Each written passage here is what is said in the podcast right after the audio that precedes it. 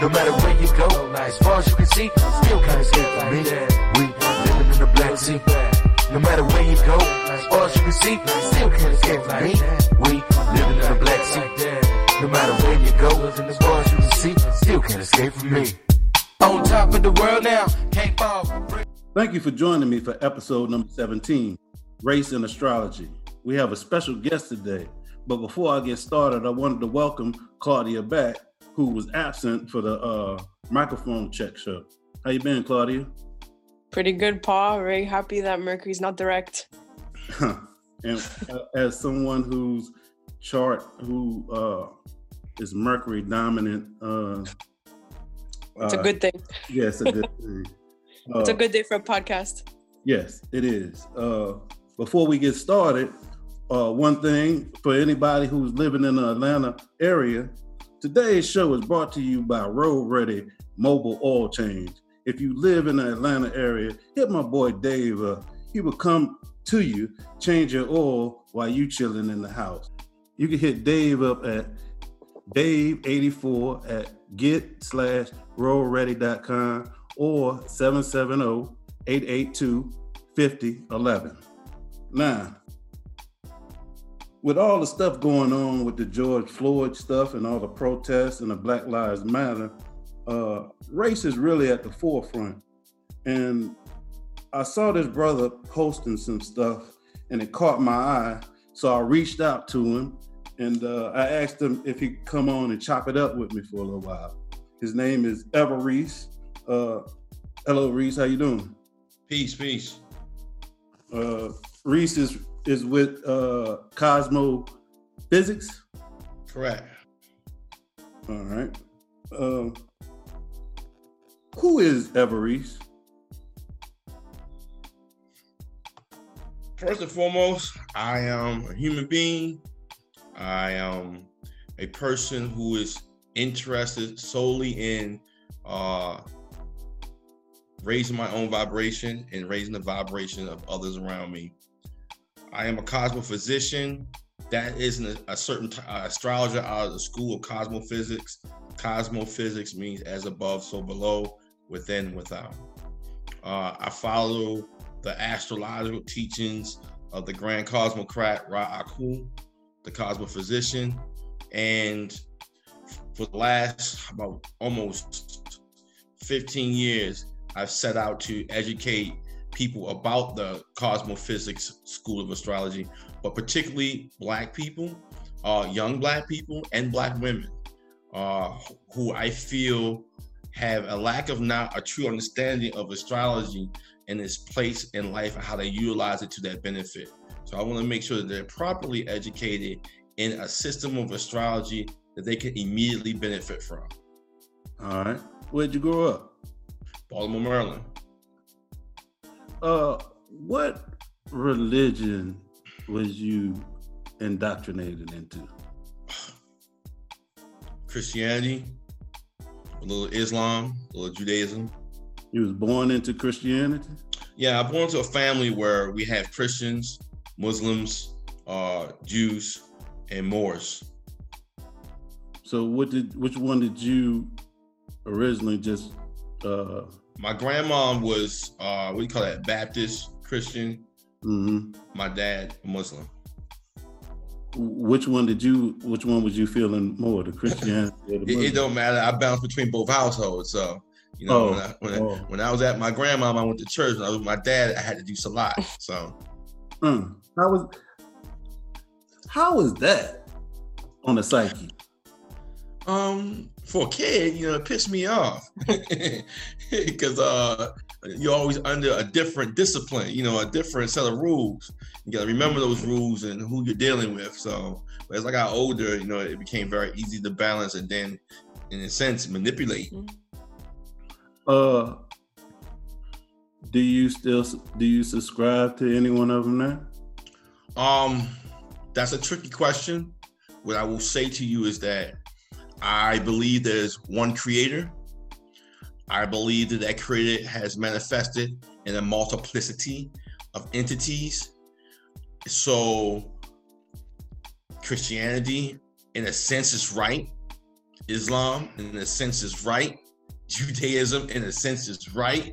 Buddhism, in a sense, is right. So I subscribe to high morality.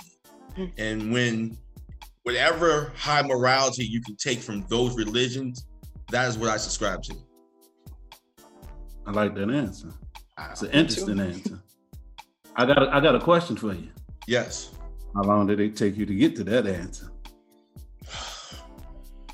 Coming, being bouncing back and forth from around the age of 23.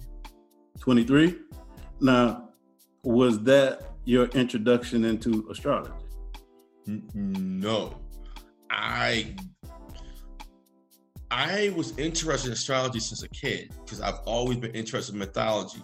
Um, when what, you what, ask, did, what was your start into astrology? What was your comic first books. I I read Comic. comic books uh, when I was little, so seven years old, and I read Conan the Barbarian. In Conan the Barbarian, uh, uh, Age of Conan comic book, they talked about astrology, and then I went and got real astrology books. It was called Walden bookstores back then.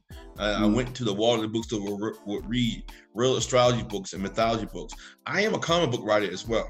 So those things interest me: mythology, the gods, the stories, you know, the parables and the, the holy books and things of that sort, the prophets and their, their stories and the heroes that was in those stories. I was very much interested in, whether it be Samson, Hercules, or whomever. Um, so I read a lot. Uh, I read about witchcraft. I read about uh, anything that do with the supernatural or the occult. Uh, but I didn't get into it, meaning start to practice any of these things. So I was after the age of ask you a 23. question? Can I ask you a question? Uh, knowing growing up in in in one of those systems, uh, I know we taught to fear. Yes. So how did you get into the occult stuff? Uh, being into you know coming out of that school of thought.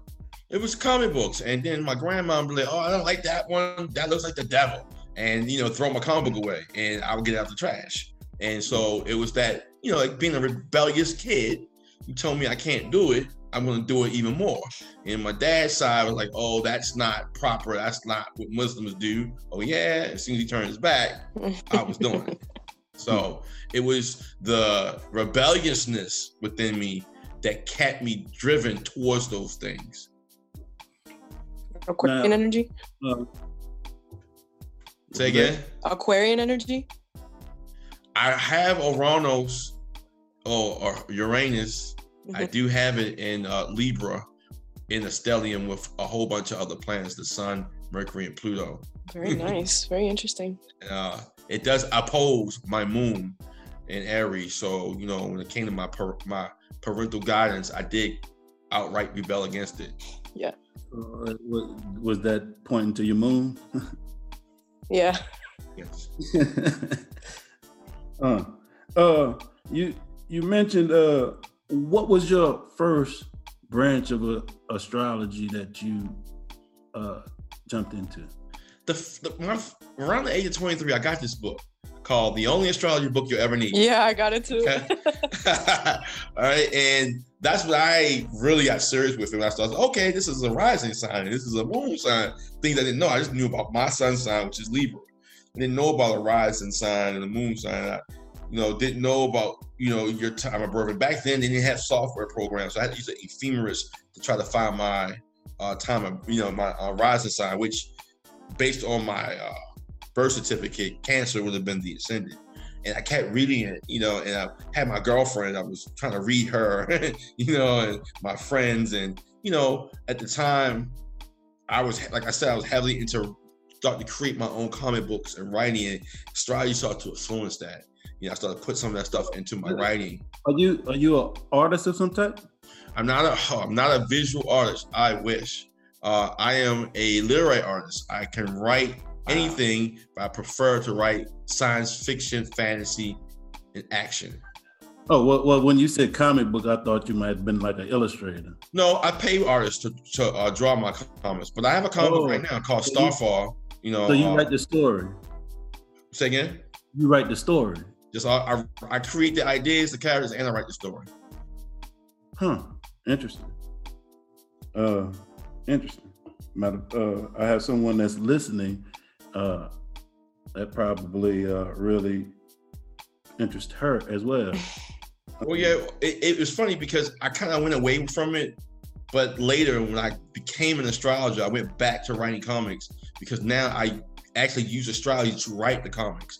I Well- literally think of an idea and pull the birth time of the chart and write the story according to that chart. Nice. Well, well, in all actuality, uh, isn't that where all the stories come from anyway? Yes. uh, so uh, you started off with uh, that book, and then you went to what? uh like I said, I dabbled and I kind of I kind of leaned towards numerology. And I started studying numerology and practicing it. Then I met um what is his name? Ooh, good friend of mine. He's a numerologist. And uh his name is slipping my tongue right now. But he's a black numerologist. Uh came with a book called Numerology Now, came there, and he blew me away. And I started to practice it more and more. Then around around the same time, maybe a year later, I met a young lady on what we call it Facebook back no MySpace back then, Yeah. MySpace, yeah. right? MySpace. Now you're dating Yeah. yourself, brother. And and the young lady, you know, was an artist, and I was trying to get an artist for this comic book idea I had. And she says, "Well, I'm not really that type of artist, but I know somebody you're looking for. This guy's really great, and he's into uh, metaphysics like you are. So I think you'll get along." Um, and she introduced me to Ra Akul, and I talked to him on the phone. And I came to pick him up one day from College Park Subway in my in my truck. And he got in, and I had a numerology. Remember that book, Numerology for Dummies? yes. okay, so he had that book, uh, Numerology for Dummies. Um, you know, and he looked at it and said to me, he said, uh, so you can read? You're reading? And I was like, Yeah, I can read, you know, wow, wow, wow, wow, wow. He said, Well, read me. And I'm like, oh, what's your name? How you spelling? What day you was born? And blah, blah, blah. I began to read him, right? Mhm. So he said, Wow, you're pretty good. You're good with numbers, huh? I was reading him with numerology, and he said, You're pretty good uh, with numbers. Let me read you. I was like, Oh, you're a reader too? Said, Yeah. He just started reading me. And it, it, it blew my mind because I'm like, Well, I didn't give you my name. I didn't give you my birthday. No, he just started reading me. And I said, So he started saying some things about me, and he said some very personal things that I know about three people in the world would know, literally. And I said, Hold on, hold on a second, bro. Oh, do you know me from somewhere? and you know, because of my background, how I grew up in um, Baltimore, I was very skeptical of him, and I, and I started to have fear of who he was. I thought my past was catching up to me. Um, and he looked at my blood compartment. He says, "You have a gun in that glove compartment, don't you?" He said, "He said, but don't grab it. I don't know you like that. I'm just reading you. You're a Virgo rising." And I said, and he when he said that, I said, "I'm not a Virgo rising. I'm a Cancer rising." He said, "No, you're a Virgo. I can tell by your face. I can." And he started describing the scar on my face and da da da and all this kind of stuff. And and I was he kept reading me. So that night we went to the young lady's place. He read my script for my comic book. He says, "Hmm, okay, I'll draw your comic book for you, but you have to become my student." In astrology, I said, "Nah, I'm cool. And I got my numerology thing going on." He said, "Okay, well, you play chess, right? I said, yeah. He said, okay. And I had beat him one time in chess. He said, if I can beat you 10 times in a row, you can be my student. And I said, oh, fuck yeah. You ain't gonna beat me, bro. I'm a chess champion. Yeah. And he beat me 10 times in a row. And I became a student. Mm. So and, that- and and that was your uh, introduction into cosmophysics. Absolutely. Um, and he began to And your teach me. mentor and your mentor's name is Ra Akul. All right. And he began to teach me the basics. The first thing he taught me was called the annum, and then the diurnal, and then the motions of the earth, the mathematics. And then he would take me out on the subway in DC on the bus, and he would just randomly come up to people and start reading them. And everything they were saying to him was yes, yes, yes, yes. And he was just doing it. Just rocking up to anybody. You. This, this is nothing. This. This is your problem. You have this. You just did this. Blah blah blah. People like, who are you? You psychic? He's like, nah, I'm not psychic and he was just doing it in front of me. He was showing me his skill. So once I was convinced, uh, he started to teach me, and then he gave me another reading about a tragedy about to happen in my life. It came to pass exactly on the day and the time he said it would. Um, I remember I cried, and then I threw my Bible away. Hmm. I threw my Quran away. I Wait, threw wait, Torah wait, away wait, wait. Why did you do that? because none of that made any sense anymore. I had been looking for that all my life. You know, I, I just been looking for that all my life, and the fact, fact that I could do it myself blew my mind. That someone could teach me that blew my mind. I didn't have to uh, be in anyone's church or masjid. You know, I didn't have to bow down and uh, sacrifice my pride, uh, my moral structure and values. Uh, and I had the power at that moment to make my own spiritual rules. So I did. I seized I seized the opportunity. Carpe diem. I seized the day. All right. I, I was gonna save this for my last question of of the night for you, but it seems like it's a perfect time to answer. I actually this now. What has astrology done for you?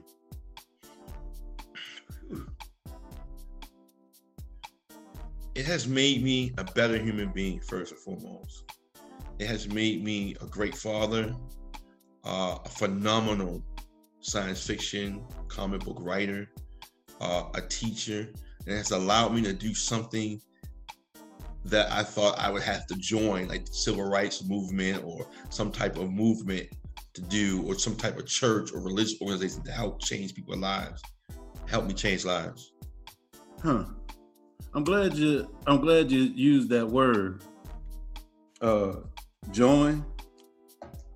Which leads me to why I uh reached out to you because I read a paper that you wrote 11 years ago. It was called uh it called Racism Unmasked or or Racism in Astrology Astrology of Racism.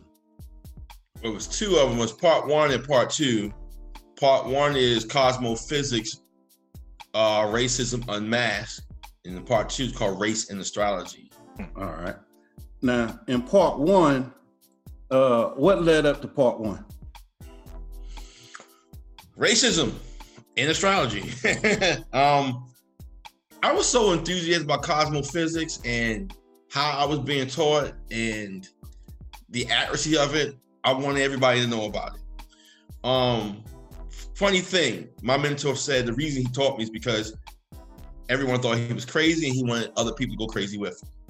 I began to adapt that uh i began to adapt that mentality because the better I got astrology, the more isolated I became from my family, from my friends. No one knew what I was talking about. I saw astrology and everything. I just pop out and say, "Oh hell, Mars is rising now. Look at all the fire trucks around. Look at the police. Look at the action going on." You know, and people look at me like, "He gone crazy?" But I am just observing the heavens in motion. You know, live astrology. They didn't understand that, so I became isolated. And for a person like me, a Libra, I need people around. Uh, uh, how so did I your went online. how did your family accept your diving into astrology? uh, Probably like They mine. think I'm they think I'm crazy. Mm. Um, yeah. My grandma thinks it's the devil. Claudia, what did your fam? How did your family think about you diving into astrology? Yeah, the, the same. I mean, that's kind of we're basically plagued by that, aren't we? Like when those those of us that practice astrology, like we basically become the black sheep of any sort of community we're in, because it's so out there. And that was hurtful to me because I was a Libra and I was very popular. I had lots of friends, lots of groups of friends. And so what I began to do is go online, seek that companionship online outside my mentor. He was the only person that I could talk to. And when he wasn't available, no one to talk to. My girlfriends were like, uh, uh, uh. So, you know, so it became almost like when I was dealing with women, if we weren't having sex or being romantic, then they had no use for me because all I want to do is talk about astrology all day. I want to read them, read their, their family, everything. So I began to go online to the online groups. And at this time, Facebook was just starting to really pick up. Mm-hmm. I used to go to myjournal.com. Everybody heard of that? I used to go on there and, and they had these groups, these astrology groups. And I was like, oh man, astrologers. And I got up in the groups and everyone's talking. And then I started talking cosmophysics. Now you have to understand something. I am not a traditionally trained astrologer. So I didn't know the nomenclature for traditional astrology. Cosmophysics is a little different because we emphasize a certain d- different things. Like we emphasize field study. You know how I was saying we would go on the bus and we were just straight reading people, right or wrong, just doing it at practice. That is a sharpen and short technique. We were taking the black conscious idea of show and prove and putting that in astrology. If we couldn't prove it, we didn't talk about it.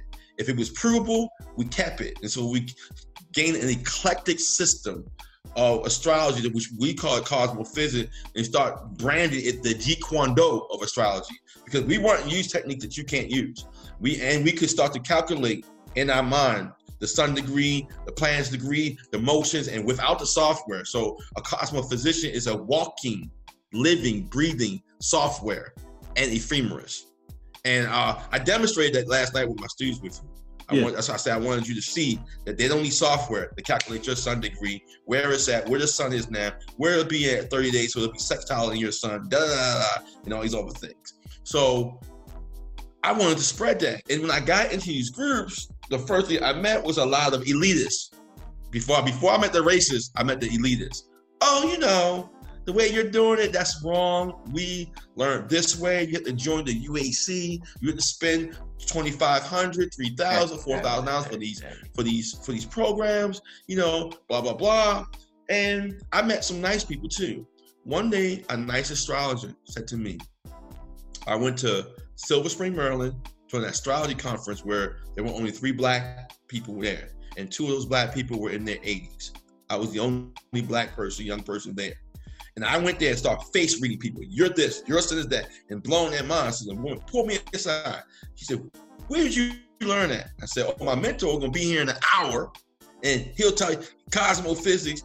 And and I was telling her how I was really looking for a sponsor to get into the UAC or one of these official astrology clubs to learn their techniques. And she said, Don't you do it. She says, Everything you just did, you everything that they're gonna teach you, you already know you'll be spending thousands of dollars for nothing. You just did something that 80% of the people here cannot do, and they've been studying astrology for over 20 years. She said, Don't you do it. And she encouraged me not to go into those traditional societies. And she was she's pretty big time in her own, you know, in, in those, you know, groups herself. Mhm. So, you know, I just went online and start posting my stuff and what I was learning, and I started attracting more people. But I started attracting a lot of haters who come and say, "Hey, you know what you're talking about?" And we've never heard of that. And who is a Ra Akul? You know, he's not an Alan Leo. He's not a Llewellyn George. He's not a Madame Blavatsky. You know, and you know, uh, all these different people were downing us, and so I started to feel it's not because I'm bringing something new. It's kind of because I'm a black guy and I'm bringing something new. And I got into some confrontations with some uh, white astrologers who proved that. That you know, like you know, you think you're coming here, you know, and you're blackenizing astrology. You can't do that, you know, or you're talking about astrology and racism. You can't do that. Astrology is a higher science, so you know you can't equate to racism. But it baffled me because they were using astrology for sex. Mm-hmm. Mm-hmm. So and I was like, you can't do that. So I kind of backed off and I got deeper into my astrology with Ra Akul. And I started using cosmophysics for sex. I'm like, oh, I'm going to see if I can have sex with this woman. Get her chart, find where her Mars, and her Pluto, and her Venus is, triangulate that. hmm Mars is going to Mars is going to get her horny. Pluto is going to finish her off and get her, and have her orgasm. And I was so my my as they say my hit rate went from whatever percent I was at to 110 Shit. straight up. And then I started, well, I'm gonna start getting women out of my league, 110. So then Raw pulled me aside and said, hey, I like that you're doing what you're doing because you're testing it, but you're using it for sex, and I'm not gonna, I'm not gonna teach you any further until you stop because I can't have that because it's karmatic, and you're my student, and I am gaining karma for you doing that. I was about to say, isn't that kind of, wouldn't that? Astrology can be dangerous in the wrong hands. Yo, it's dangerous. It is. It is though. It it's is though. dangerous. So I stopped that. You gotta really realize what you messing with because Yeah. uh, So I stopped it, but before I stopped it, I was able to at least uh chronologize a lot of what I did, and I turned it into a blog called Sexual Astrology, which is still I online. You mean, can read it. So it, all that stuff is true. I literally tested out every rising, every every sun sign, every moon sign. I was, you know, I was going in with Blog call again. uh, sexual astrology, the dirty, dirty part one, All right. The dirty, dirty. I like that. the dirty, dirty part one. Um, I did four of them, but I only published one. The dirty, dirty part one. I did uh, astro poly life, uh, by poly astrology. I did uh, Is- wait, is that about uh the polyamorous uh lifestyle? Yeah, I did that. Open open relationships and polyamorous lifestyle. I did uh astrology. I did the astrology of uh, LGBTQ. No, I no, I called it queer astrology back then. Cosmophysics and queer astrology. I did that um, because I started to read so many people for free. By the way, I read people from 2010 to 2015 uh, for free online. I, I did the same thing as I was driving around doing Lyft. So, Mhm. and and I was doing that too. I was reading people in my Uber. yeah. I have a video. I have a video called the Uber Astrology where I do it live. Like, oh, watch this. Boom, put it on. I'm reading the guy. I think it's Leo Rising behind me while I was driving Cancer Sun, and I'm reading him, uh, you know, live. And so I started doing all that stuff. Rob wanted me to get off the sexual astrology things because he wanted to build a brand at this point hmm and I was his main recruiter. I would go out and find young up and coming astrologers who were sharp in mind and pull them into cosmophysics, teach them for free the basics, and put them on our blog talk radio show called the Cosmophysics Show, which was a three hour show, which I had a format. I give you an hour of uh, astrology and news and uh, an astrology lesson. Then I bring my guests on, astrologer or metaphysician. Then after that, I give you an hour of people calling in and I read you. And me and my guests, or me and my cosmophysics students, or my mentor would read you, or my cosmophysics contemporary, because not all of them were my students, they were raw students.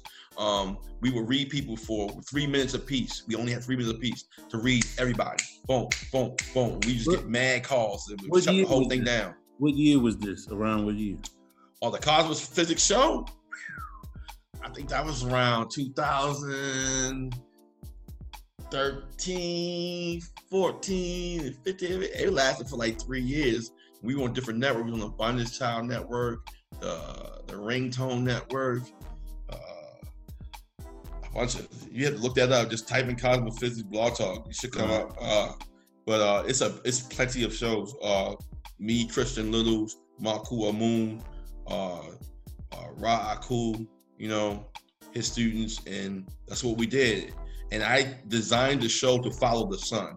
So, you know, like if I was doing the show now, it would be about cancer all month. It was every other Sunday. So you get two shows on cancers. I probably do one about, you know, the feminine energy, and the other one I do about parenting or, you know, commodities, whatever, you know, whatever cancer oriented energy. Um, and it was fun, but we got to learn a lot because the lot of those live readings at the end of the hour. Yeah. That was the best part. So so but so this was this pod the uh show was after this paper. And you was and you was uh coming up Around 2013, I believe. Yeah, my son was born to, around it 2012, summer 2012, up until 2013. I split from Cosmophysics. Um, I had as as as you grow, you bump head. I Yeah. bump head with my mentor, and a lot After my that, other went into Pisces. my other uh, contemporaries felt I was too uh, forceful and too demanding in the things I wanted, especially in the show. And so uh, I felt they were all turning against me, you know, whatever. So I split from them. That year of my own, I grew phenomenally. Um, I developed uh, my own technique or my own tradition of astrology I call conceptual astrology during that time. It was a time where I felt lost without cosmophysics. So I said, well, what can I do? Because I, I can't give astrology up, but I'm lost. So I went back to something I love. writing, comic books, fantasy. I started role playing, playing D and D and Vampire the Masquerade again. And, and, you know, I think fourth edition Dungeons and Dragons was out. I started role playing again, and I went back to writing comic books. And I was really heavily into Carl Jung and the hero's journey. And then when I found out Carl Jung was an astrologer, and he wrote some astrology books, I started reading it, and I started getting to esoteric astrology and Vedic astrology and you know expanding my different astrological preview outside of cosmophysics and i started meeting mentors and people in those you know genres who were exchanging information and teaching me things. And i was teaching them things from a cosmophysics perspective and i grew. So, um wait, so wait, this is this is when you develop conceptual astrology. yes.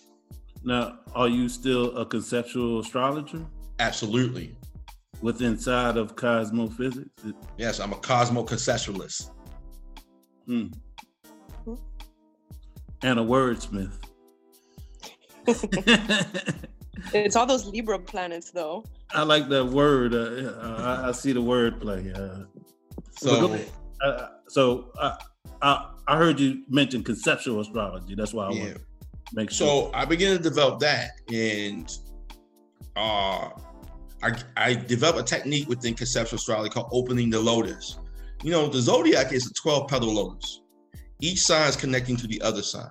So whatever su- whatever subject matter, theme, or a concept or idea you're thinking of, the the zodiacal energy that's most prominent with it, you put to the ascendant. That becomes the subject matter and you open the lotus and petal by petal, house by house, sign by sign, you read the generalities and the connections of that idea. So, for instance, I'll give an example, just a really brief example. Right. Leo is equated to the sign children. I mean, children is equated to the zodiac Leo.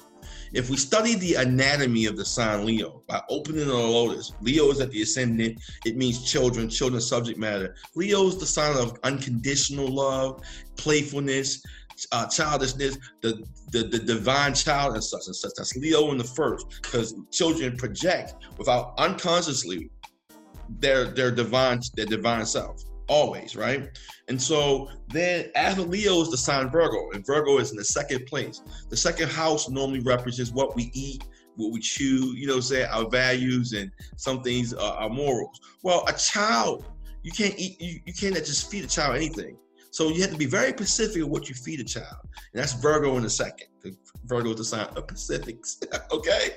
All right. And the third place we find Libra, and, and children communicate how they how they are related to. So how you relate to a child is how they can communicate back to you. You know what I'm saying? And so Scorpio in the fourth place. If you do your research, a lot of children, the number one card for children is in the home. That's the fourth place. Okay. And it is their upbringing and their parent was transformed them and evolved. Their parenting evolves them. Okay. And then the fifth place of children, Sagittarius, and we know children love fifth place to jump up and down, to run, and they play too damn much. okay. With Sag up in the fifth. And we can spin that wheel. And that's why I say I'm a driver in astrology, not a passenger, because I take control of the wheel and I spin it. You spin that wheel around, all the way around. You can go all around. You can put Pisces in the eighth place. Children die from crib death, correct? That's what they die from mostly when they're infants. Crib death, and we can go all around that entire wheel to describe the generalities that that that that connect with children. And so what I had done is I had opened the lotus of Leo on the concept of children to explain why why Leo is the prominent sign of children. So I did that for everything, all kinds of. You can do it for. I did it for mythologies in esoteric astrology. Uh, what's the name? Alice Bailey book, Yeah. right? She always explained wherever you have Jupiter at, or wherever the the, the house, the cuff Sagittarius on, is where you act the most like Zeus. And you had Jupiterian or you know Jupiter qualities. You're like the god. You know that's where you're like the god, the king of the gods, and you're very exuberant and blah blah blah, right? But what none of these astrologers ever told you, why? And then they'll say, "Oh, well, Jupiter is the king of the gods, like Zeus, because it's the biggest planet," but never really why. But if you put Sag to the first and you open up that 12 petal lotus, Sagittarius in the first house represents the body and physique, and Sag in the first equals a giant, and Zeus is a giant. Correct? Yeah. Right? Right? Mhm. Capricorn, the second house, represents Zeus's father, Kronos, tried to eat him, correct? Nice, yeah. Zeus throws the what? The lightning bolt. And the third place is the place of the hand. He holds the lightning bolt, Aquarius, correct? Zeus was raised on an island by by uh, nymphs. That's Pisces in the fourth, correct? He was hidden in the cave on the island, right? Hidden during his while he was red, correct? That's Pisces in the fourth. Okay, Zeus's firstborn child, okay, is Mars or Ares, Aries. the war god. All right, and his firstborn daughter was born from his head, Athena, Aries. Okay, so we can spin that chart around. Zeus married his cousins, his sisters, uh, his aunties, Gemini and the seventh, and we can spin that wheel all around. And Scorpio on the 12th, what was his undoing? His sexuality. He always was either raping or sleeping with somebody's wife or raping someone. He had Scorpio in the 12th. So we can spin that whole, his entire catalog of myths fits in Sagittarius. If you open up the lotus sign by sign, house by house, petal by petal, so I could explain to you why Zeus or Jupiter is Sagittarius. They couldn't. And they were the professional astrologers, the celebrities of astrology. So I have a question. Uh, when you trying to figure out your planet significations or your sign significations of, uh, do you place that planet in the first house and then go all the way around, and that's how you get your that is that the concept? Because because when you just because you just talked about kids and you put Leo in the first house, and then you just went all the way around the wheel describing kids. So so um, let's just say uh, uh, Venus. Uh, is that how you explain Venus? You would put Venus in the first house and then go around the wheel. No, sir. I look at the definition of the word, or I look at the powerful traits or the most known traits and characteristics of the idea. And I look at the signs that are most prominent connected to that. Okay. And then I spin the wheel on all of those things and see what uh, uh, encompasses all of the theme, what encompasses all the motif, what encompasses all the myth, all the characteristics, the best. Uh, does conceptual astrology uh, use the traditional uh, planets, or do you use? Uh, I use them all. I'm not. I'm not going to limit myself to traditional planets. So I'll give you an example. so, all so, right. uh, so Aquarius is is uh, Uranus for you. It's Uranus ruled, but it's also co-ruled by Saturn. All right. No, no, I was just asking. Uh, But we- we so gotta- I started to use it on linguistics as well. So, for instance, uh, you know how you have I. uh, I started using it on linguistics and concepts. You know how you get high, you get the munchies. Yeah. Mm-hmm. Well, you know Neptune is exalted in Pisces. I mean, I'm sorry, uh, uh, uh, Neptune. I mean, um, Venus is exalted in Pisces, and Venus is rules towards what you eat. You get when you eat, right? And Pisces when you get high, and so therefore you get the munchies when you get high. Mm, So I started looking at the exaltations and showing how you know the bone marrow in your body is produced by the red blood cells, right? Mm-hmm. The calcium, right? And we see how Mars is exalted in Capricorn. You see? Mhm. Capricorn. So I started looking at things like that, even in medical astrology. Like, oh, and I started seeing how, how at first I was just conceptualizing with story and myth, but then I started using on real life themes and conceptions in astrology, even in the linguistical value. You know, I started seeing people in their charts, like you know, uh, Martin Luther King may say, "I have a dream." And then I would look in his chart and see where that configuration conceptually was. And like, ah, and that would help me actually better delineate his chart. So I started using it for other things. And then a practical use for it was when I create stories. The story has a birth time. And even though I write the story by the conceptual chart, that chart actually has a second house, how that story can make money. A ninth house, how you promote that story. A seventh house, the people you partner with to make that story come to fruition. So I started having a practical application for it. So then I taught a student who was a musician, a rapper, a conscious rapper by the name of Khalik Scientific. I said, I want you to rap your chart. that song I sent you. Yeah. Like the first thing he says, first thing he says, Sun is in Taurus, Scorpio at the rising, and he goes around his whole chart. He raps it, right? Yeah. And he started putting it in his music, and I started asking him, do a do an album. What date was the album thought of? Put the we we put up the chart of that date.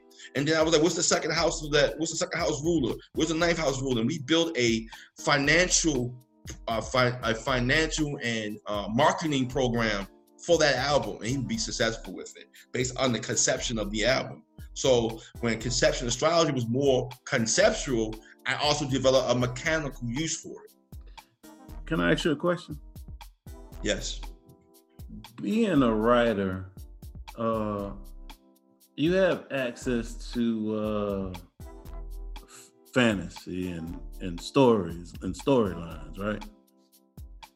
How much would you say a, an astrologer needs that to, to actually give a good delineation?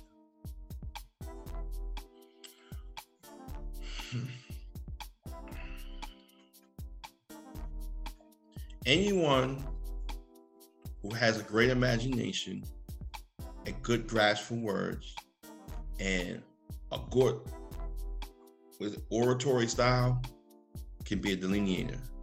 But an astrologer needs a balance of the mathematics to go with it. Because you what means nothing if I can't tell you when. When prediction is the la creme of astrology. Even in history, the kings called the astrologer to divine things, to have forethought, to help them predict. If you can't make predictions, don't call yourself an astrologer. Don't they, That's don't, just my they, personal thing. don't they have the chart for the uh, building of Babylon? Some of well, you got two or three of them, depending on which one you're going. I, I think I, think I think I heard it's the electional chart for uh, the building Mhm. of Babylon. Depending on which one you're going to use. Like they had different charts for Jesus Christ, or Muhammad, uh, uh, Buddha. Depends on what you use. You know, Huh. United How about- States has a couple of charts. United States has a Gemini. I use the Gemini rising chart. Uh, I think it's six degree or, or nine degree, eight degree Gemini rising chart for the United States, but it has a the Sibly chart is Aquarius rising chart. The for the United States, they have the uh, Scorpio rising chart because they had the picture of the or the the artwork of the clock at the time. Uh, they have the Sagittarius rising chart, uh, and then you have the solar chart, which is a Cancer chart of the United States. So you know, depending on what you and then then there's a wartime chart. There's a you know uh, financial fiscal chart that's used for Wall Street. So you have different charts when it comes to electional and, and, and using nations and things of that sort. Um, I use a Gemini rising chart because I've had I've used I actually made three accurate predictions with it. I predicted the death of Osama bin Laden with it. Hmm. I got a question for you then. Uh, using the Gemini rising chart, how do you explain uh, this time right now with the whole Saturn, Pluto, Jupiter conjunction? Well, using the, if you if we look at Gemini I at mean, ascendant, using conceptual astrology. That's why. Right? Yeah. If you're looking at Gemini at the ascendant, you put uh uh and you're putting um you know uh Capricorn on the eighth house cusp, right? Mm-hmm. And what you're gonna uh kind of see, you, you're kind of gonna see what's going on for America right now, okay? Because the eighth house you- normally deals with like national death, morality rates, insurance, and social security. But it also does it also t- talks about the evolution, and the transformation of that national society. Okay, so when you're throwing Pluto, and especially who's been there for years, for the last couple of years, uh, you're throwing Pluto in there, you're looking at, um, you know, you're looking at a, ch- uh, upheavals in the government, uh, terrorist attacks. You're looking at a transformation in the way debt is handled. Okay, you're looking at the death, the morality rates coming up, uh, going up, and then Saturn is in there, and so some people equate that to you know murder, uh, Pluto Saturn or Pluto and Capricorn murder of black people. Okay, uh, or, or uh, uh, uh, the Pluto uh, the plutocracy and the the uh, the, the technocracy uh, becoming supreme and dominant during that time, and or others like to see an upheaval and a destruction of the system, a breakdown of the system, which we've seen some breakdown in the system. But remember, Pluto and Capricorn is a transformation of the system. And so the status quo hasn't died. They have just adapted and transformed. Hmm. Uh, uh, we we didn't get in the article, but you talked about uh, Jupiter, and Claudia had a Jupiter question for you, and maybe that maybe that is a good time to bring it up since we, you know. I I, I do. I ha- I have the Jupiter question, but before I do the Jupiter, I wanted to know what your opinion on the. I think it's called the Thema Mundi. It's like the it's basically like the astrological chart of the entire world. Um, you mentioned, you know, the United States, and that one came to mind right away. So I guess I want to pick your brain. Like, how would you place it? Would you place it exactly how they do it? You know, with like, I think like Sun in the fifth house, or like I think Cancer's like, I don't know if it's Cancer rising or something, but rising. yeah, Cancer rising. I used to think the Earth was a Cancer rising, but I don't Yeah. know now because the formation of the Earth was first an aquatic thing, right? And Mhm. Pisces is the sea, right? And Pisces places Cancer in the fifth place. And that I am on the verge of trying to see if Pisces fits it more. So I can't really I I I, I don't see nothing wrong with the way they have it done now. But now Mhm. that I thought about that because I was I was what was I I was talking to someone and we were talking about the ages, like you know how they had the dinosaur age and the the uh the, uh, the different ice ages and blah blah blah. And uh, we were watching this evolutionary Earth uh just on Discovery Channel, like the Earth when it first formed, what were the first continents formed, and things of that sort, and blah blah blah, and what was here, fresh water or salt water, and blah blah Mhm. blah. And the consensus in science is that it was more salt water than fresh water at first. And Mm. fresh water is Cancer and salt water is Pisces. See? So I Mhm. started saying, hmm. So let me see. But it's the mixture of those waters when fresh water developed with the salt water that kind of brought about a lot of life. And Cancer in the fifth, in the place of life, you know what I'm saying? Um, Yeah. uh kind of fits that uh Pisces rising uh Mundi instead. But I would I haven't done any more research on it. It was just a thought. Interesting. I, I I like that you put Pisces rising there. I, I'm gonna actually like do my own research behind it. Uh, what would you describe the type of water Scorpio is? Oh, mm, boiling. What do you say? Boiling. Boiling, Boiling? scorching water. Yeah, well, well, you, Muddy? you said, you said Muddy, cancer, swampy. you said cancer is fresh water, Pisces is salt water. That's why I was wondering for the people uh, who don't who might have been wondering, what, well, what's the other water sign then? Scorpio. Scorpio is extreme, extreme temperatures. That's why I say boiling. Mm. Interesting. I put I Um, would put it under swampy water. That's extreme. Yeah, it is extreme. um, but yeah, uh, you know, Scorpio represents uh, more the the the biological life process. So that's why it's equates to the uh, the sexual organs with semen and you know those type of liquids in the body or those type of fluids in the body. So I would look at Scorpio as more biological internal waters or biological waters. And Scorpio Pluto also represents in our uh, school of thought DNA. Interesting. I like that. I like that. Uh, I'm gonna go to my question now. Um, I read your your I, I read the the article on the. It wasn't the astrology of racism. It was the other one. I think it was race, um, cosmology, race. It's cosmos first- racism exposed. Yeah, racism exposed. I believe. My my question was just um, why Jupiter? Like, why put? From my understanding, um, well, from from my perspective, I He's feel Aries that- rising, by the way. Yeah. I'm Aries rising, and I'm and I and I am actually Cuban, by the way, born and raised. I actually am a an, and I'm, I'm an immigrant in this country. Um, but I I think it's very interesting the fact I I. I definitely I have a moon in Sag, so I'm very like uh, connected to the foreign. So I like how you used like Sagittarius energy to connect with you know foreign races and whatnot. But Jupiter to me I would I would have I mean why not Saturn? Like Saturn is more systems and structures and race to a certain extent is systemic in a way, right? Like we've created that structure of race as a human. Okay. So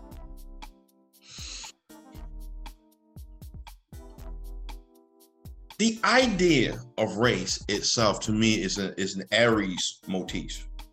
Um, race is because Aries is about identity. Aries is about being first. It's about me, me, me. uh, yes. About being physical. Um, so the idea of race itself, to me, is a concept that finds its home with Aries. But racism is a philosophy of race.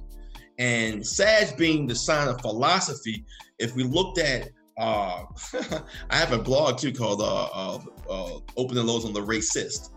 Um, and taking that as example, the racist um, philosophy, the ninth house is Sagittarius, which they mm-hmm. try to spread and force on other and the conquering mentality, and you know that they're better than everybody else, and so forth, so forth. So the idea of how you connect with other people who are foreign, and I gotta explain what foreign is in astrology to me. It's not just people of other races and ethnicities, it's people of religion, upbringing. So I was born in South Baltimore. Someone born in East Baltimore is foreign to me. They were born in a mm. different community. They were raised in a different community. And you went, if you lived in South Baltimore and moved to East Baltimore, it was a total, oh, it was a whole total different, different world. Okay. If, if mm-hmm. you lived in South Baltimore and you moved to Little Italy, it's a total different world. You moved, you moved to Chinatown, it's a total different world. They're foreigners. Okay. So, uh, or a young, or a young lady I dated, because I grew up, she was a, a Jehovah Witness. She's foreign because she didn't grow up with the same values, the same background, that same uh, the uh, ethics as I did. So that's okay. I want to first explain that. It's not just a race thing. You know, it's people who are brought up in a different background than you all can be foreign as well. Okay. Yeah. So uh, my mentor like to say anybody born uh more than um uh two two miles away from you is foreign. okay. Um. So now Sagittarius generally, you know, the ninth, the generally is the sign of foreigners and foreign places and foreign religion and philosophy and religion, right? Mm-hmm. The ninth place normally represents your ethics, your personal philosophy, adult philosophy, not how you grew up, but the philosophy you come to terms with as an adult because you've had experience in the world. You've gone out in the world. You've you've you've come to these conclusions, and this is now your ethics. Where the second house to me is your morals that you are taught, not necessarily the ones you follow. okay, mm-hmm. all right. So I was taught the Ten Commandments. I don't follow them. Okay, so that the ninth house is pretty much, you know, what conclusions you've come to. Like when he asked me, what religion are you? And I said, this is the conclusion. Okay, this is how it represents my spirituality, my religious uh, thought process, and my philosophy. So that's your ninth house, right? Mm-hmm. So the ruler of the natural ninth place in Sagittarius is Jupiter. Wherever Jupiter is going to be in your chart, it's going to show how those experiences how the energy of the ninth house in the ninth sign, wherever it is in your chart, express uh, expresses itself in your immediate environment around you. Okay, so Jupiter plus do not forget this. The ninth house ruler, which is equal to Jupiter because Jupiter is a generalization for us to know astrology, but it's particularly the ninth house ruler in your chart. It determines your race relationships, your relationship with other people who are born in a foreign land, other people who are a different religion, other people who are different philosophy, other people who were born in a different upbringing you. Your ninth place ruler is what it really is. And so if you read that, I talk about Jupiter just to set the tone. But then I get into your ninth house ruler and I use the chart of the Ku Klux Klan to uh, hone in my point um, in that in that particular blog. And I also use my own chart because my ninth house uh, my uh, ninth house ruler is Venus, and it's found in the 12th place in Leo, and it trines Jupiter and Neptune in Sagittarius. And so I'm very open-minded to other people of foreign races, foreign cultures, or that. But I also, but I also because uh, uh, uh that configuration Jupiter, when you, you know, it's a trine Jupiter, but Jupiter's caught in that mutable T square with Saturn and Mars. And so I hate racism. I hate racist. Um, I don't like when people put each other above each other and things of that sort. I, I you know, so it kind of explains my way I deal with it. So I use that as an example. And then I started reading people who were actually professed racists. People come, I said, You're a racist. Can I read your chart? Can I read your chart? Do you mind? Field, field study. Yeah, uh, and I started looking at their their. I started looking at their ninth house ruler, and mm-hmm. I came to a, a, pattern. I started seeing. I started seeing the the ninth house ruler plus Reese. Yes. Can you explain? I was trying to explain it to her. Can you explain the the twelve six nine thing? Okay. All right. Hold on one second. So I started seeing the pattern of ninth house ruler, the sun, Mars, and Jupiter in the chart and dealing with their race relations and how they view other people of different races. Okay. And so I started to develop to watch that pattern. And other astrologers were like, you can't tell somebody's a racist. And I began to dispute them. I said, no, you can't just look at a chart and say, oh, that person's a racist. But I can study a chart and then I can conduct an, an astrological interview. I can conduct an astrological reading. And from that, deduce if they're a racist or bigot and I was doing it every absolutely every single time. And so I became adamant that this was a technique that was you can do. And so, you know, uh the ninth house naturally squares the 12th house. Mm-hmm. I know that because I have a sun moon square. so race relations naturally squares the subconscious and shame and sorrow mm. and tragedy. Nice. Wait, wait, wait. Like okay. Subconscious and shame. What are you putting that with? That's 12th place, my friend. Well, not everybody that's listening to this is on our level, brother. Okay. yeah. Marcus, well, Marcus, some of the about that.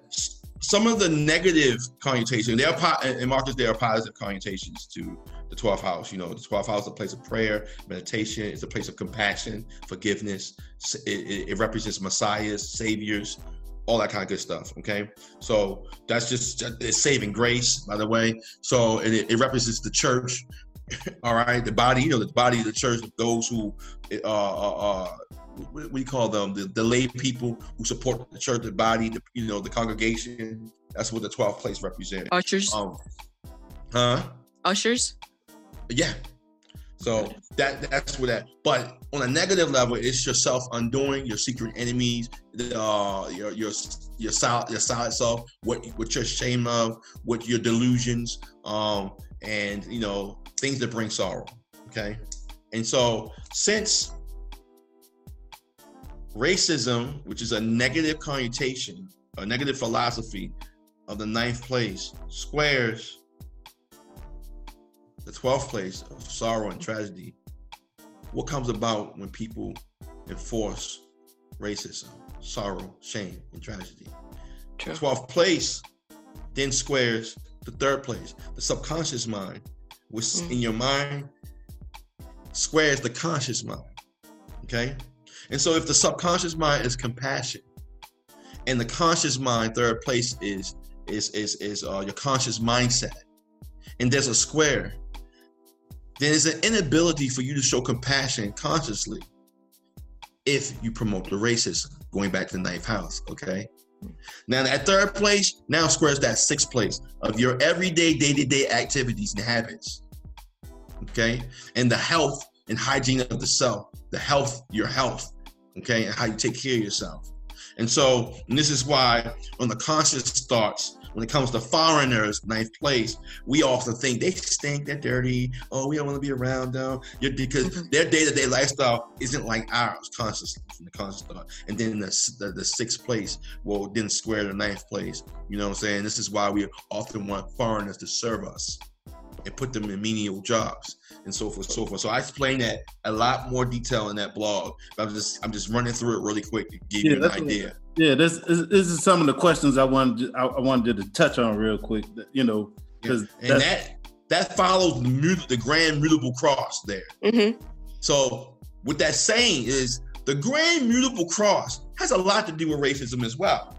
See, if you look at that cross and you look at the signs that are uh, uh, uh, uh, involved in that in that mutable in that grand mutable cross, you know, you'll start to see, oh, these are all the characteristics and all the things that befall us when the world is in race when they're projecting racism, when they're manifesting racism, when you're dealing in racism.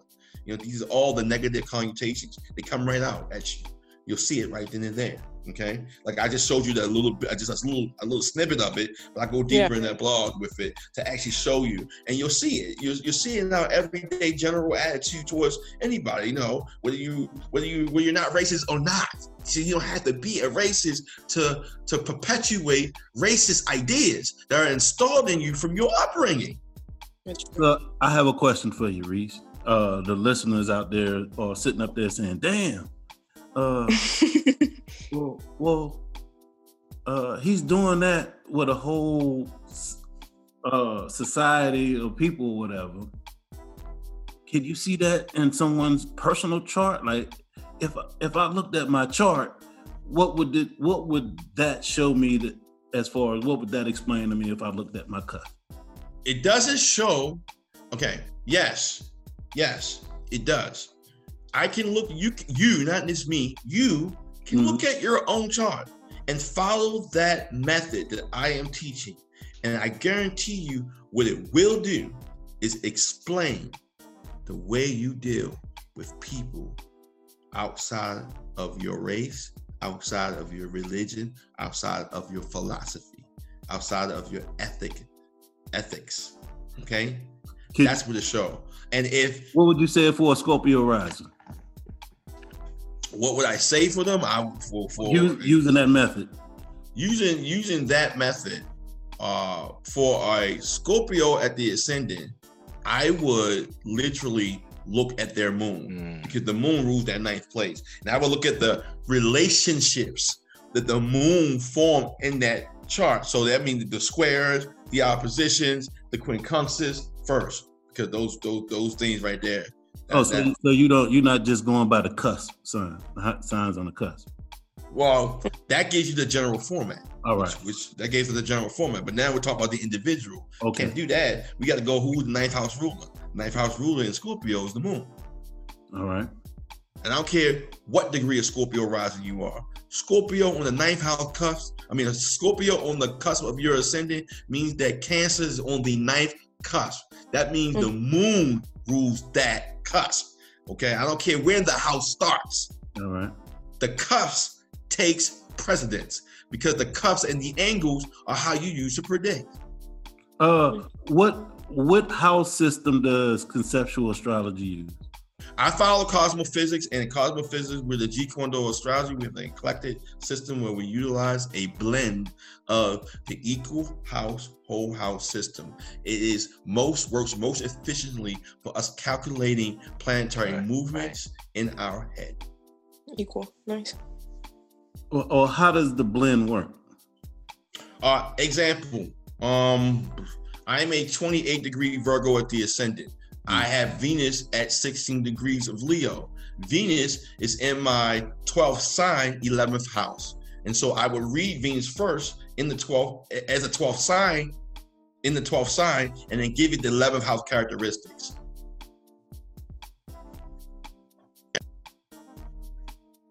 All right. All right. You got any questions, Claudia? I'm Did you no, understand? I. I, did you yeah, I understand? I did. I think it's interesting. Um, number one, I think it's interesting that you use the equal house system. I recently just used it, and I and I realized that every single house starts at whatever your your rising degree starts. I'm not very familiar with the equal, but I thought it was kind of interesting. It shifted everything for me a little bit. Yeah, Um, and, and I used that because what runs people away from astrology, the mathematical portion, is Yeah. the calculation. So you want to make you want to streamline it to make that as efficiently as possible. The blending of those two systems make it efficiently. If you looked at Placidus and tried to calculate in your head, you'll be all day. What about whole sign? You don't think that one is easier? Well, that's Whole- that's the blend. That's the blend. I, I Oh, blended with blend. whole sign. Yeah, I Yeah. blended oh, with Okay. whole sign and I used both of them together. Blended. Okay.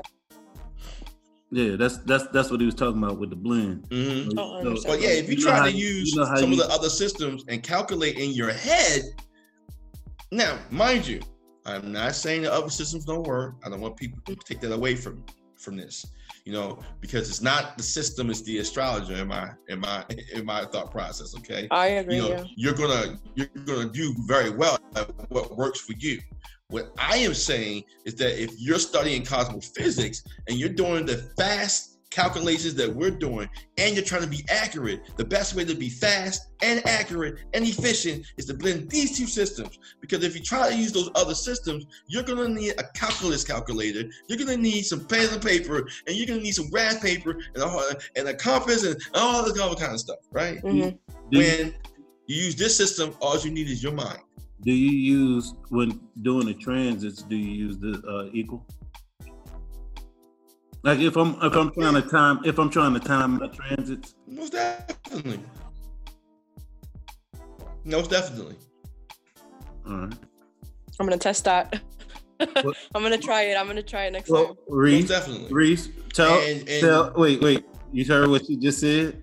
Tell her what what you're supposed to do. Oh, I think my. Wait, did you hear No, me? I heard you. Tell, tell, tell me what I'm supposed to do. What do you mean? What did Raul uh to, say? You got to do what? Field test? Oh, a field test. Yeah.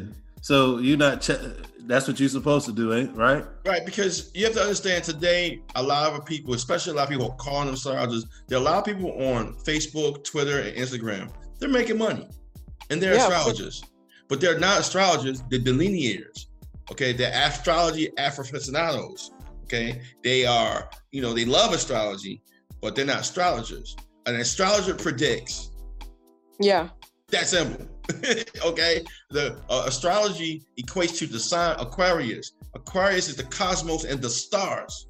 All right. And Aquarius is forethought.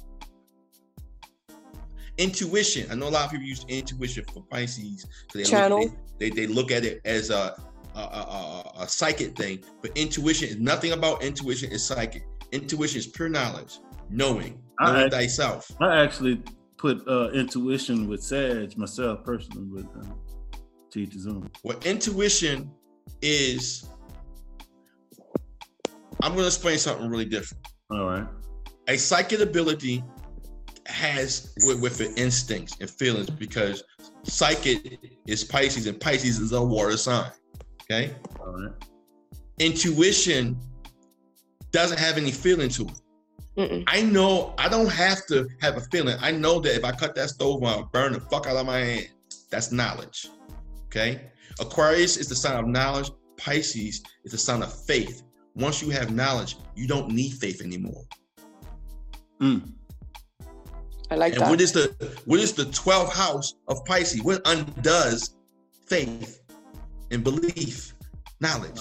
That's why knowledge reigns supreme over everything and everyone. KRS one. Which which which leads which leads uh don't you say don't you say we are already in the uh uh age of Aquarius? Yes, we've been in Aqua- age of Aquarius for almost over was over 500 years. really Yes. interesting. Um, There's a lot. There, uh, there's a lot of people that are saying that's not that's not accurate. I mean, I'm not I'm not arguing I'm not arguing you with it. I, I Yeah, I just got you. It's interesting. I'm gonna explain my view of it. I'm not gonna argue about it either. You know, okay. Listen, around the time Leo, Leonardo da Vinci was born, and he's a, he's one of the avatars of this age. Okay, he's a A. Pisces, I believe. Yeah, and Aquarius is genius. Okay. Um, around the time I think a year of his birth, the heel was called the heel heliacal rising of Aquarius rose. Now, the a lot of people in astrology don't believe in ages. And then those that do believe, they calculate upon the precession of the equinox. But you have to understand the calculation of the precession that they're using uh, is Ptolemy's uh, or, or, or westernized Mhm. and not using the Kemetic calculation of the heliacal horizons. They don't use them at all. Okay. The Egyptians, the Kemetians, or the Cushites used the heliacal risings to determine the ages, not just the precession. So they are only doing one part of it. It's Mhm. another part. You know what I'm saying? Just Yeah. like just like I can delineate your sun sign. But I, but if I don't know the degree of the sun, then I don't know the decan or the Dwadashamsa either, and I can't go deeper into your stuff because if I knew the degree, I automatically know the decan. If I know the decan, I know the Dwad. If I know the degree, decan and Dwad, then I can give you more information about your personality than I would just knowing your sun sign. And this is why most people don't believe uh, sun paper astrology is real because they not talk about decans and Dwads and degrees. No. Okay, so you know, they so then when the scientists are trying to disprove astrology, they're not even doing real experiments. You- Wait, wait, if wait, you're wait, doing- wait, wait. Let me stop you. So, are you saying sun sign astrology is real? Solar astrology is real. Hmm. Is that So, what's the difference? example. What is your birthday, young lady? February 25th, 92. So you're February 25th, right? Mhm. So I know automatically that Valentine's Day every year, the sun's at like 25 degrees of Aquarius, Mhm. 14th.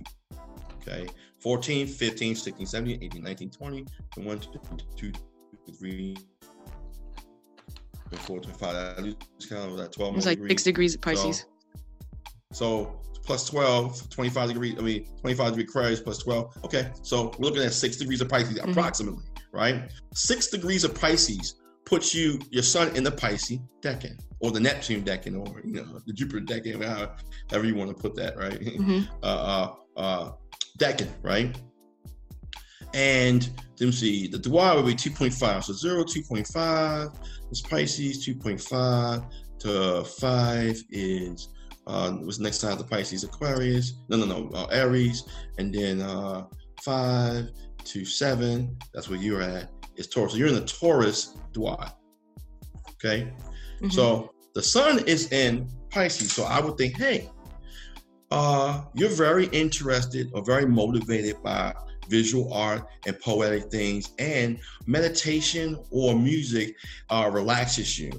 I would also say that um, uh, aromatherapy is something that you're very interested in, and that even even if you're not even if you're into foods or not, then you're more into foods that melt in your mouth or like cotton candy or watermelon, or you're into how, how far am I correct so far?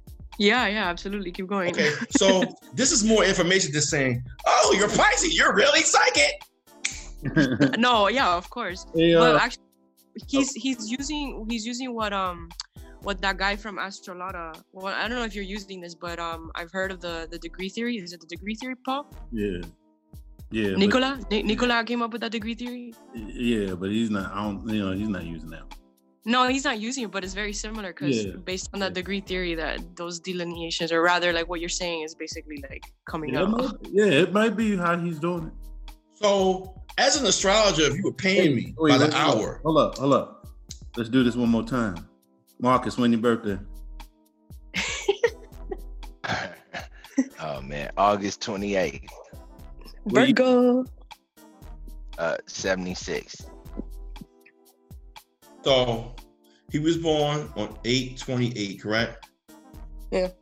The sun goes into Virgo on 822, correct? Mhm.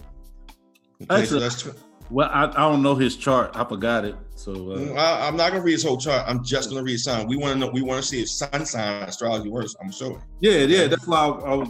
That's why I wanted you to do. So on 822, the sun is at zero degree. Okay. So 22, 23, 24, 25, 26, 27, 28. That's six degrees later. So that means he's approximately a seven degrees uh, uh, Virgo sun. Okay. So being approximately seven degrees Virgo Sun puts him in the Virgo Decan. Uh, Uh, also puts him in I got it. Virgo, Libra, Scorpio Duad. Okay. Put them in the Scorpio Duad. All right. And so uh Marcus is very interested in information that information and learning information that helps him break other things down analytically. And he likes to take things apart and put them back together mentally.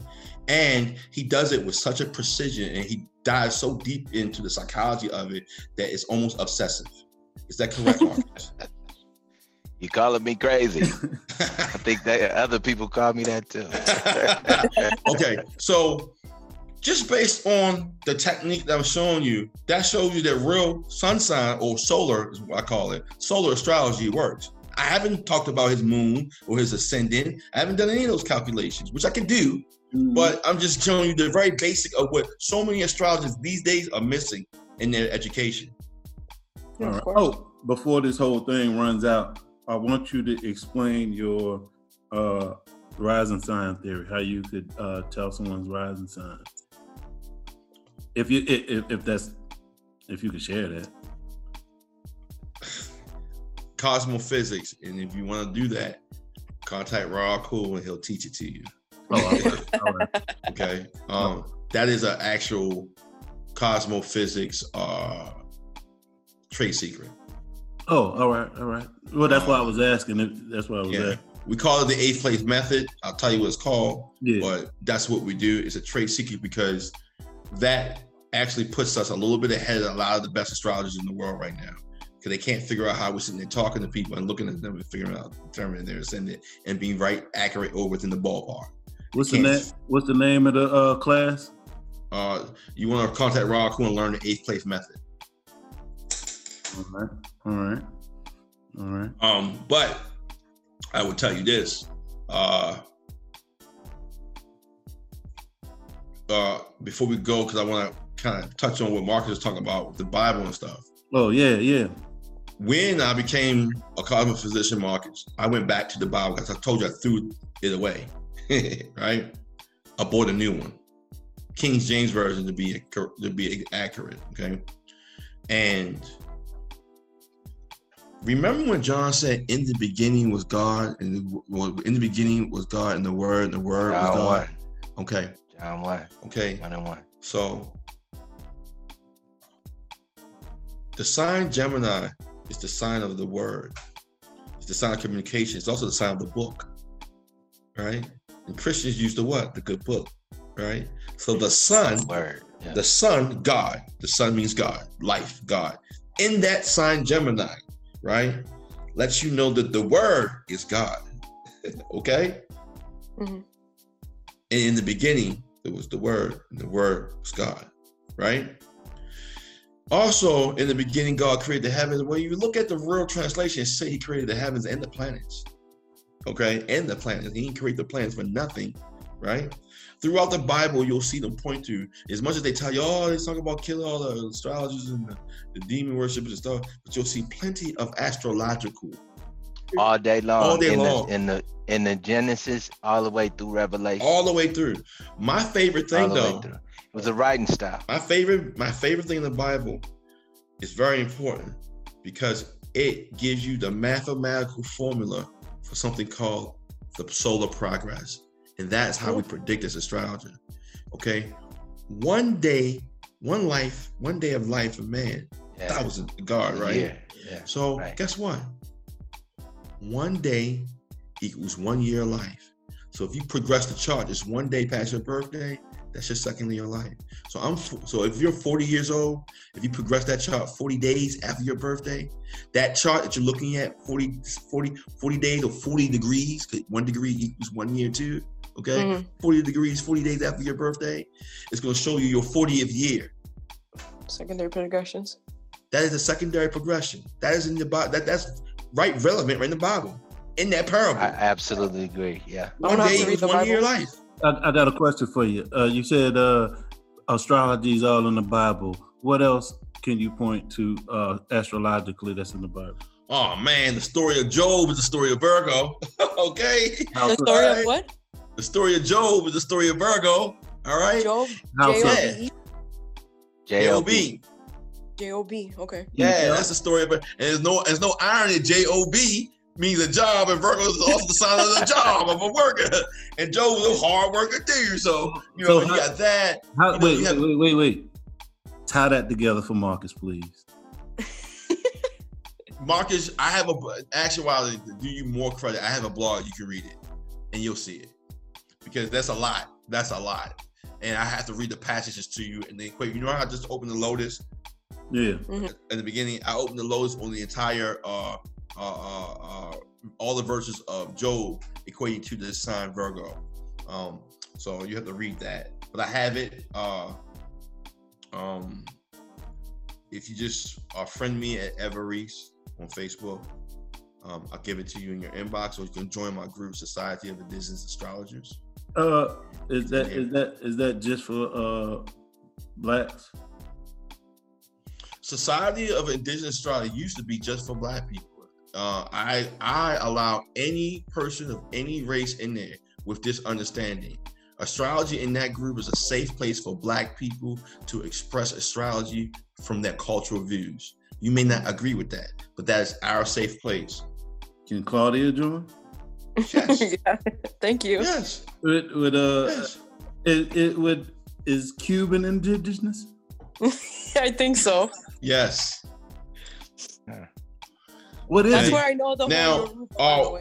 But oh, oh, you asked me a question earlier about where I got that from. Um, I was inspired by the Hopi prophecy.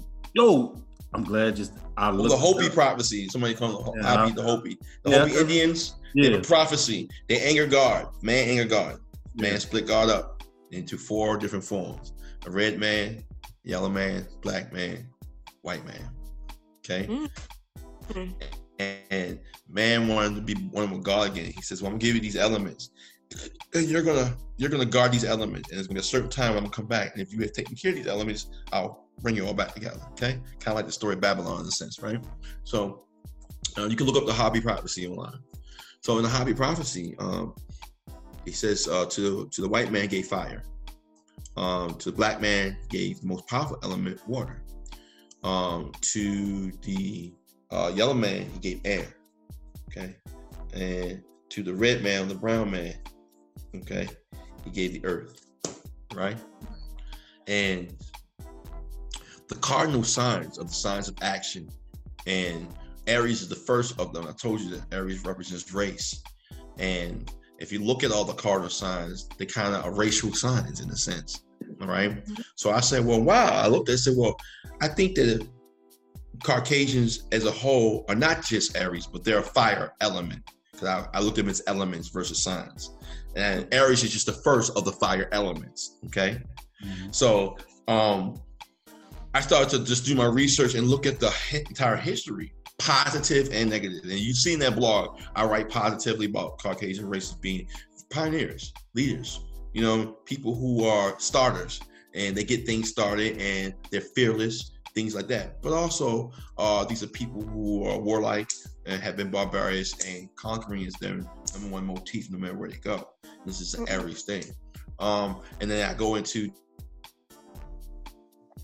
the indigenous cultures that are still around are all worshipers of the earth and they deal with herbs and they deal with living in the off the earth you know the, the old ways capricorn right and then i said uh the, the yellow man which you call the you know the asian or you know uh, uh it's the air people and you know they primarily deal with if you go into any asian culture there's going to always be high intellectual uh is high intellectualism uh they, they love their calligraphy their writing their breathing their meditation breathing their meditation and everything is highly cerebral in that uh, those cultures.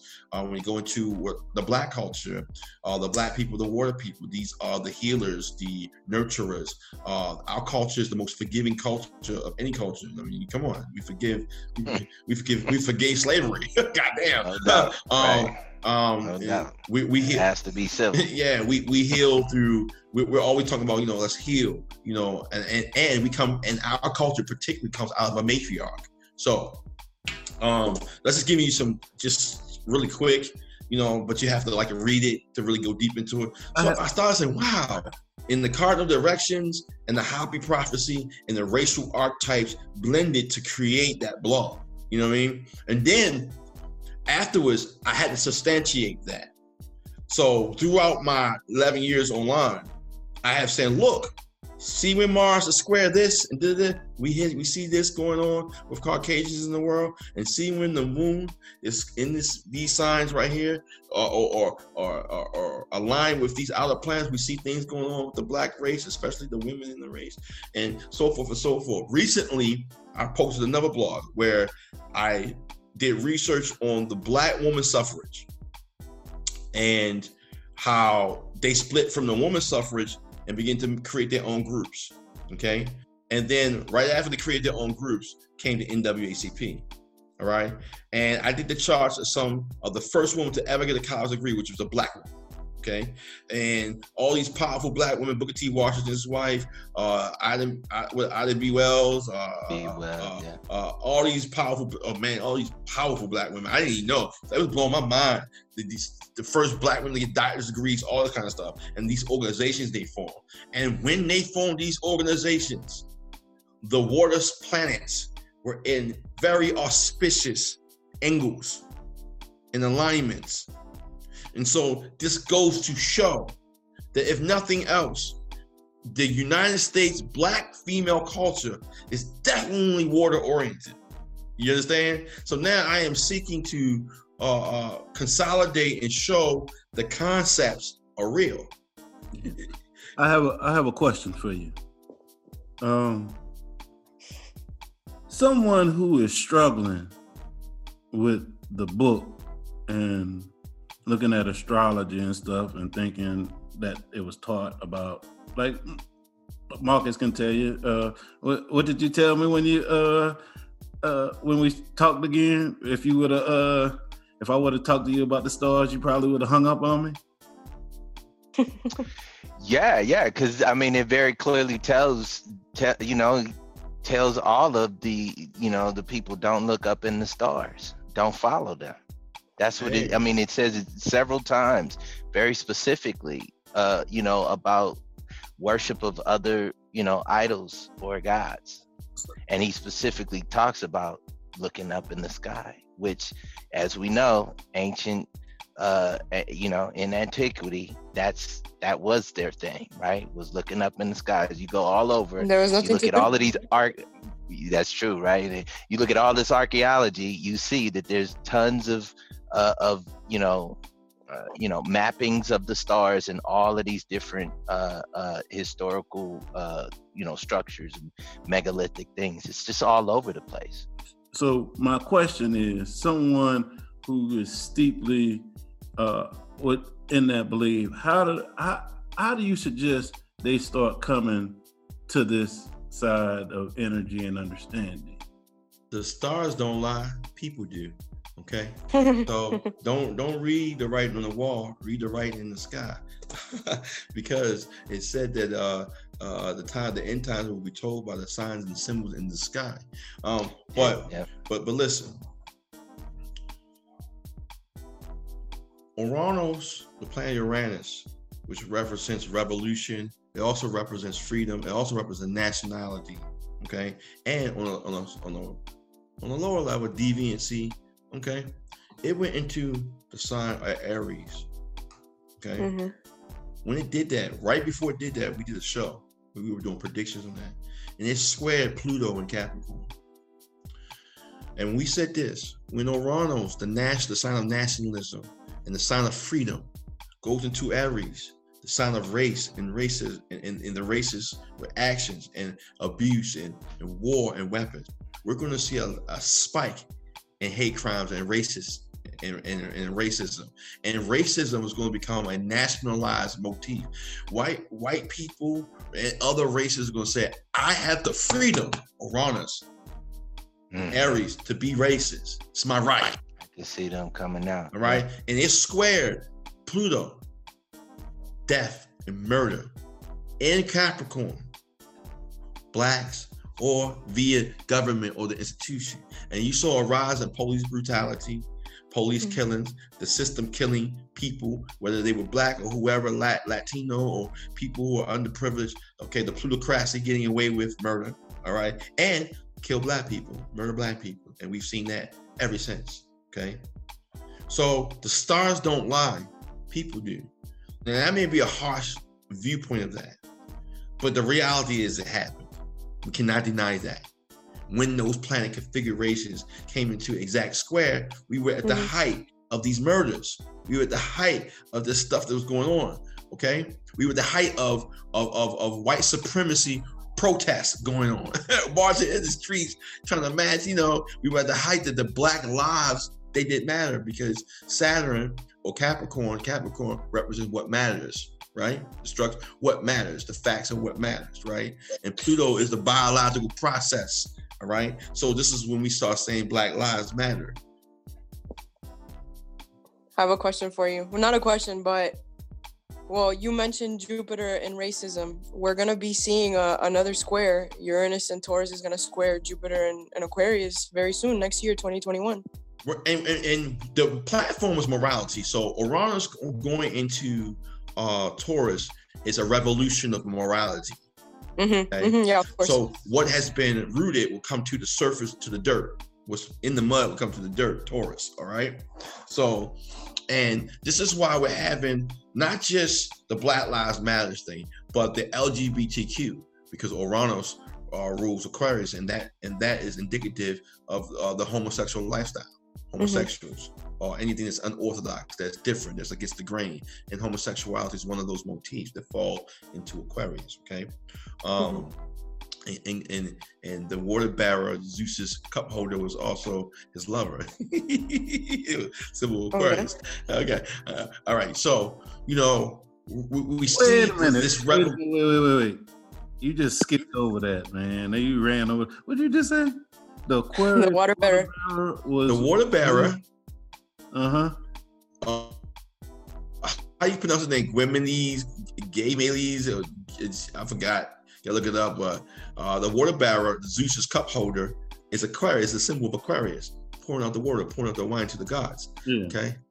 And the third place, we all talked about Zeus, Sagittarius. The third place is Aquarius, right? The lightning holder, right? But also, the third place is the cup bearer, the messenger of Zeus. See? Wait. So- no, no, you said the lover part. Oh, yeah. the- His cup bearer was his lover. Zeus's cupbearer was his lover. That's Nice. that's the part I was trying to back you up. Oh, on. yeah. That's in the myth. That's in the myth, bro. Uh, Zeus got busy. Zeus got busy. well, um, they are. but um, but it's a it's it's a revolution of morality. What's at stake here is what is moral, what is right, and so everybody's fussing about what is moral and is right right now. You know, what I'm saying? This is right and this is wrong, this is moral, this is not. That is the main uh, uh, uh, uh, revolution that's really going on right now, and it's a revolution of finance stability and a revolution of sustenance. So the way we eat and deal with food and grow food and transport it and all that kind of stuff is changing. The way mm-hmm. we deal with our moral structure and how we do that is changing on a national level because Uranus is nationality, right? Uh, mm-hmm. how, uh, the, the way that we deal with finances and the financial upheavals that keep going on is changing. That's why we're switching to cryptocurrency and things of that nature. You know what I'm saying? Or Uranus, I told people to invest in cryptocurrency before Uranus got into Taurus. See? So they can reap the benefits of having invested in cryptocurrency. Had that happened, you have some money like I did with that. So, so you know, on and on and on and on. That square now that we're gonna have soon, all right, with Jupiter. hmm Jupiter goes in when Jupiter goes in. Uh, there's a, uh, there's a square by degree, but it's also when Jupiter goes into um, Aquarius. Aquarius. Okay, it's going to be serious because Jupiter in Aquarius represents the exacerbation, the expanding of a revolution. Mm-hmm. Mm-hmm. Okay, so that is a global Jupiter revolution. okay, so that's what we're looking forward to with that. uh, But we're also looking Can I forward to can I ask you- justice. We're also looking for justice to expand globally. My hope is that when Jupiter starts to transverse Aquarius, we come up with a universal constitution, a constitution of humanity. The internet. The it's gonna happen through the internet. They're What- gonna want to make us all together through the internet. What does revolution look like as far as you're talking about? Jupiter and Aquarius, I think he meant like the revolution. Yeah, I know, but I'm just saying, what is what what would uh revolution worldwide revolution look like? Uh, I agree with the young lady. It's going to be a revolution online.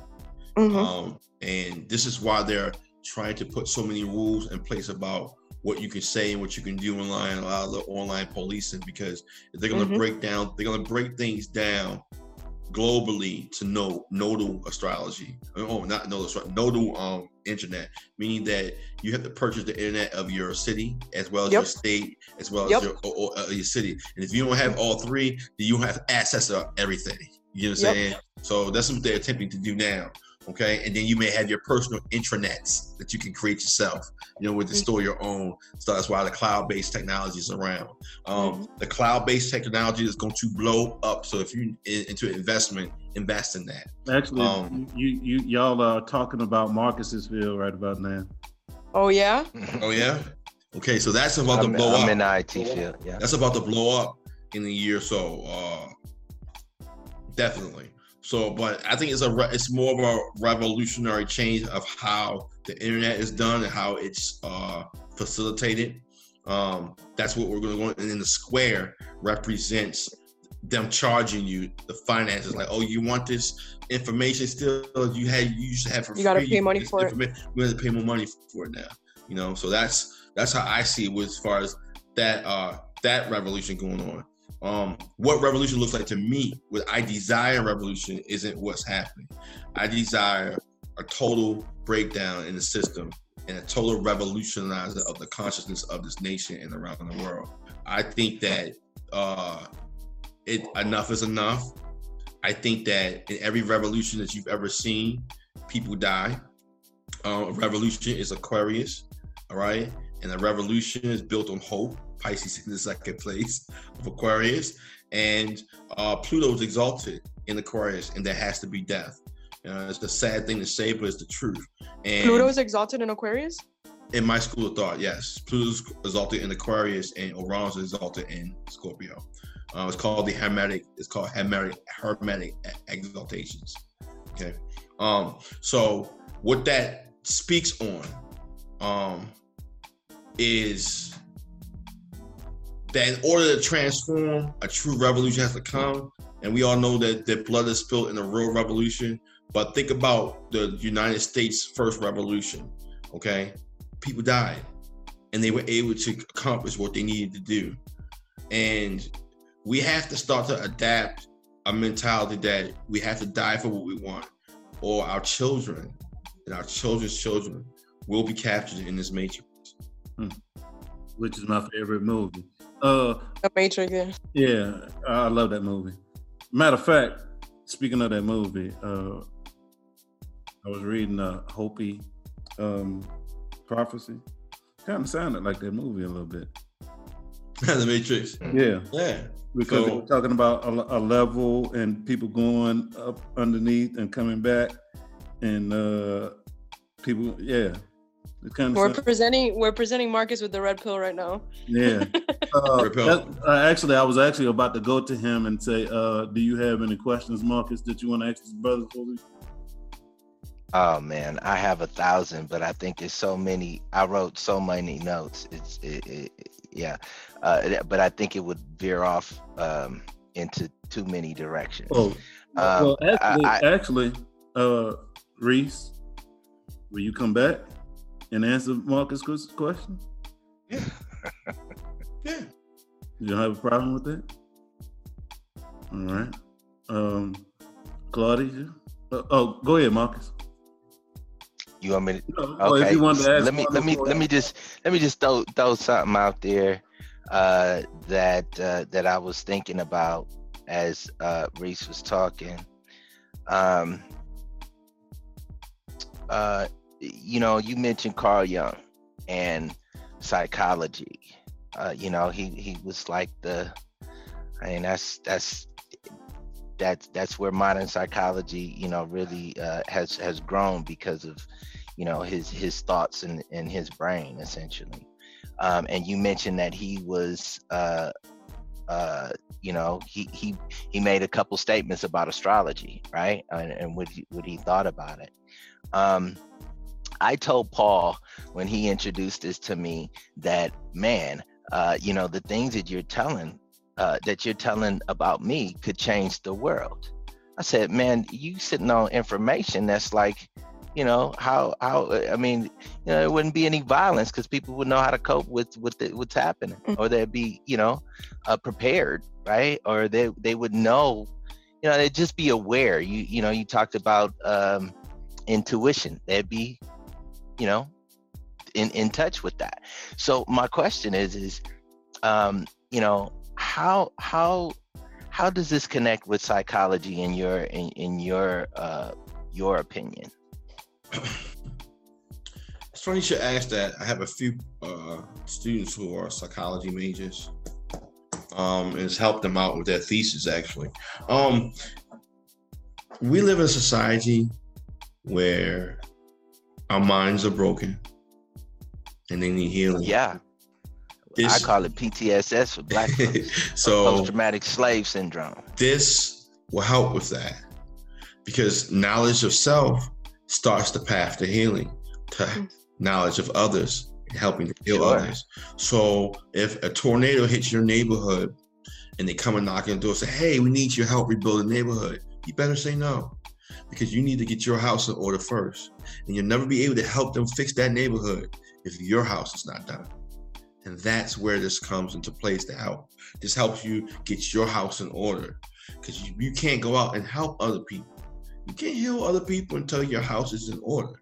So this helps you have knowledge of self. This helps you clean up your spirit. This helps you make your temple sacred and all the other uh, sacred uh, uh, parables about the body and being a temple and God within. This allows you to tune to the divine within. Okay, your Christ consciousness. All right.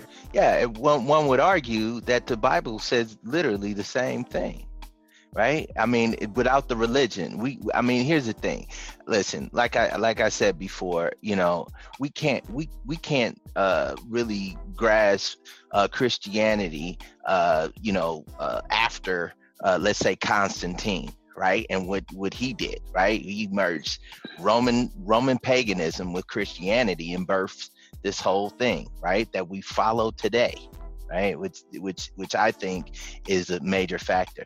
Um, but prior to that, the writings that that you know that book uh, you know, has I believe has done has, has, talks about changing all of those different things that you that, that you just mentioned. It, you know, it's about morality. It's a it is about connection with uh, you know who. It's the only thing that I have that I can say that can tell me where I come from, and it gives me some some form of hope and that's obviously comforting. Your your would tell me that that hey, you know, the earth is just a cycle, which I I agree with. It is a cycle. I do believe history does repeat itself, but then that that we're just in a, a constant loop of just that's just you know a blob of this is just what it is right? And and so uh you know psychologically that's not enough for me right? And and for me you know that word tells me besides all the mumbo jumbo of the religious stuff because I, I i'm wholeheartedly against that uh, and I, I I can go in more depth on that. But um, you know, what what do you what do you think about what I'm saying as far as you know that that that word also talks about the very same things that we're all talking about, or uh, yep. that that that is found in astrology. Can I, I let, yes. me, let me let me let me speak to that real quick. Uh, I want to hear Fabrice too, though, bro. Yeah, we, yeah, but know, I, I, me and you be talking all the time. Yeah, but they don't know. Go ahead. Everybody else don't know what we talked about, though. No, I got you. Go um, ahead. Uh, you know how Reese, you said you threw the Bible in the trash. mm-hmm. Well, um, I never really, I never, I never physically threw it in the trash. I just stopped messing with it. But the deeper I got into astrology, I began to develop a different appreciation for that knowledge because uh, once you have the knowledge of the stars, you actually know where them stories came from. And Absolutely. You, and you understand Hey, it. hey, the, And the three why- wise men and that's why following I, the um, star, right? That's why I three went back wise and got a, a new Bible, King James Version. That's why I went back. And I said once I was an accomplished astrologer, I went back and got all those books, the uh, the Quran, the the Torah. I went back, uh, Sure. the Hadith. Um, I went back and got all those sacred, the the uh, the, uh, the Buddha scrolls. Um, Why? Why'd you go get them? because I realized by throwing them away, I had threw away gems. Now that I was an astrologer, I couldn't really understand them. I couldn't appreciate what is understand them in the in the the mind, the, the vibration I was on at the time. You know, but since I was on a higher vibration, I can now pick those books up and, and, and gain from them the insight and the wisdom that was needed to make me a better person. Hmm. By the way, uh, people don't really realize uh, one of the reasons why the, the Matrix is one of my favorite movies is because you go through coming up coming up out of something, you go through phases, and I think you kind of hinted to that with the throwing the book in the Bible, the Bible in the trash, because mm-hmm. once you start learning some knowledge, you kind of get pissed off at the people who taught you some bullshit. Right, right. The people, You know? right? Yeah, and, and- Absolutely. And, and and you and you and you and you equate the whole system and all that stuff with that word and not realize that oh, they were teaching the wrong word wrong. The hermetic exaltation of Neptune is in Leo. You have to love the ignorant. You have to show them compassion. Hmm. Or you will be caught in a spiral of hatred. And it will destroy you. Claudia, you I, have a, I, I, I had to do that myself. When I remember, I told you I got on there. I was really enthusiastic about astrology. I, met all the races and all the different astrology groups. yeah. And by the way, Afro Astrology, Society of Indigenous Astrologer, the International Society of Black Astrologer, uh, Black Astrology, uh, Black Sidereal Astrology, Black Astro Theosophy. These are all Black astrological groups. First and foremost, Cosmophysics Group, they were all created because of the racism in the other groups online. So we needed to create a platform for us to feel safe, to learn and to express how we thought race, or how we thought not racism, but astrology was. I came up with a multi called Black Astrology, which got challenged by other Black astrologers. What is Black? Astrology? Is it like Vedic astrology? Is it a system? You know, is it like uh, Chinese or uh, no? Black astrology isn't a system. Okay, it's an expression of culture, kind of like not a system. And it's experience of experience astrology through the Black cultural lens. That's Black astrology. So you may see me post, I am Black astrology.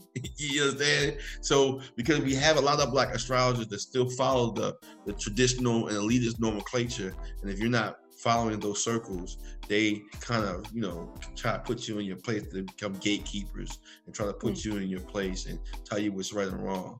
Um, so we had to create those groups so that people could come and feel safe to express themselves through that cultural lens with astrology. Okay. And I had to forgive those guys. I had to actually love them for the knowledge that they do have. And for the shit that they don't know, I had to Neptune their asses, ignore them. Okay. Is that called Neptune? And yeah, because you gotta understand something. What undoes aggression? Fighting. Fighting is Aries. Aggression is Aries. Going head to head like a ram is Aries, right? But what is the undoing? The 12 place of it, Pisces. Silence, ignorance. So you ignore them. You, delete them. You block them. You ignore them. I see that post all the time. I still see that post, and I don't say anything no, anymore. Where before I would jump on that, you're wrong too. I'll get the debates with them, right? And I can show and prove my stuff works and your stuff don't. And I just realized, whoo, I realized that's not what I'm here for. I'm here to heal, not confront. Okay, I'm here to. I'm still learning myself, and I'm here to teach, not destroy. Is that So has that evolved from the from the writing of this paper to 2020? yes, and I learned other things like the cultural significance of ethnicity in astrology. Like for instance, you know, I say all people, all black people are cancer. Well, you know, if you follow the Saturn Jupiter conjunction throughout the last four, five hundred years, that's significant to the black culture as well.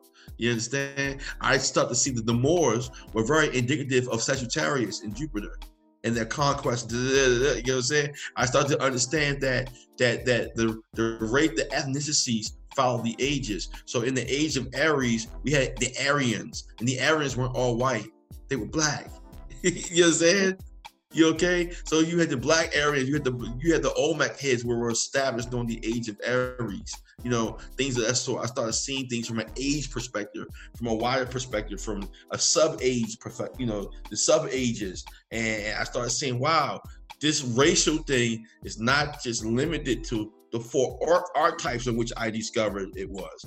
It's all of astrology in different parts and different times. You understand? So that's how I evolved from, you know, oh, just white people are fire or they're Aries. And if you follow Leo, Sag, and Aries, you'll be talking about the Caucasians. Well, you know, uh, what what what we try to pin on Caucasians, that conquering attitude and that arrogance. If you go and find black people in the age of uh, the age of Aries, they were doing the same exact thing.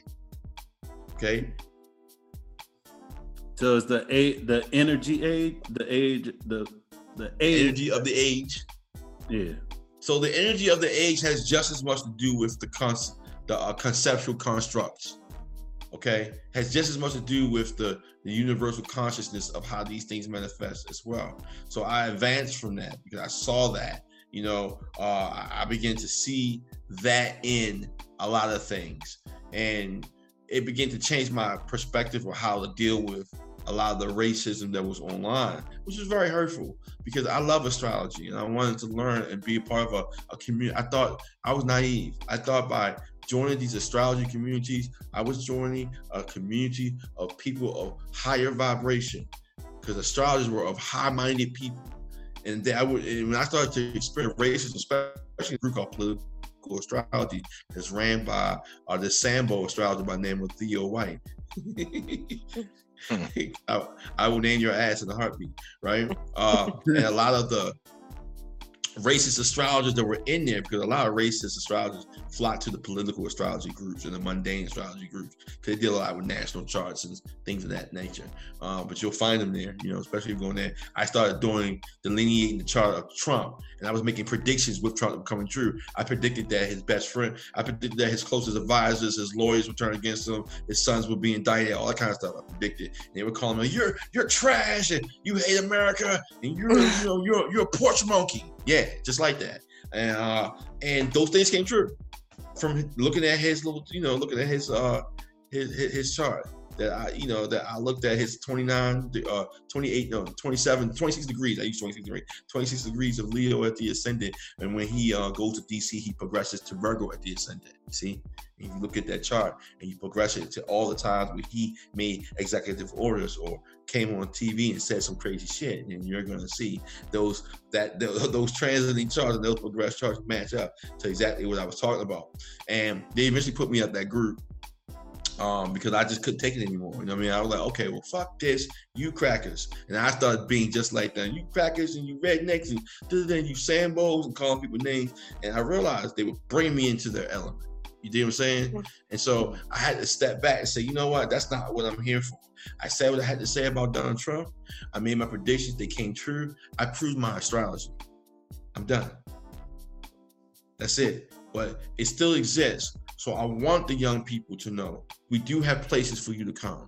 Society of Indigenous Astrologers, Afro Astrology, International Society, International Society of Black Astrologers, uh, Black Astrology, uh, bl- uh, uh, Black Astrotheosophy, uh, Black Sidereal Astrology. These are places where you can go and be amongst people. And guess what? There are white people there too. But guess what?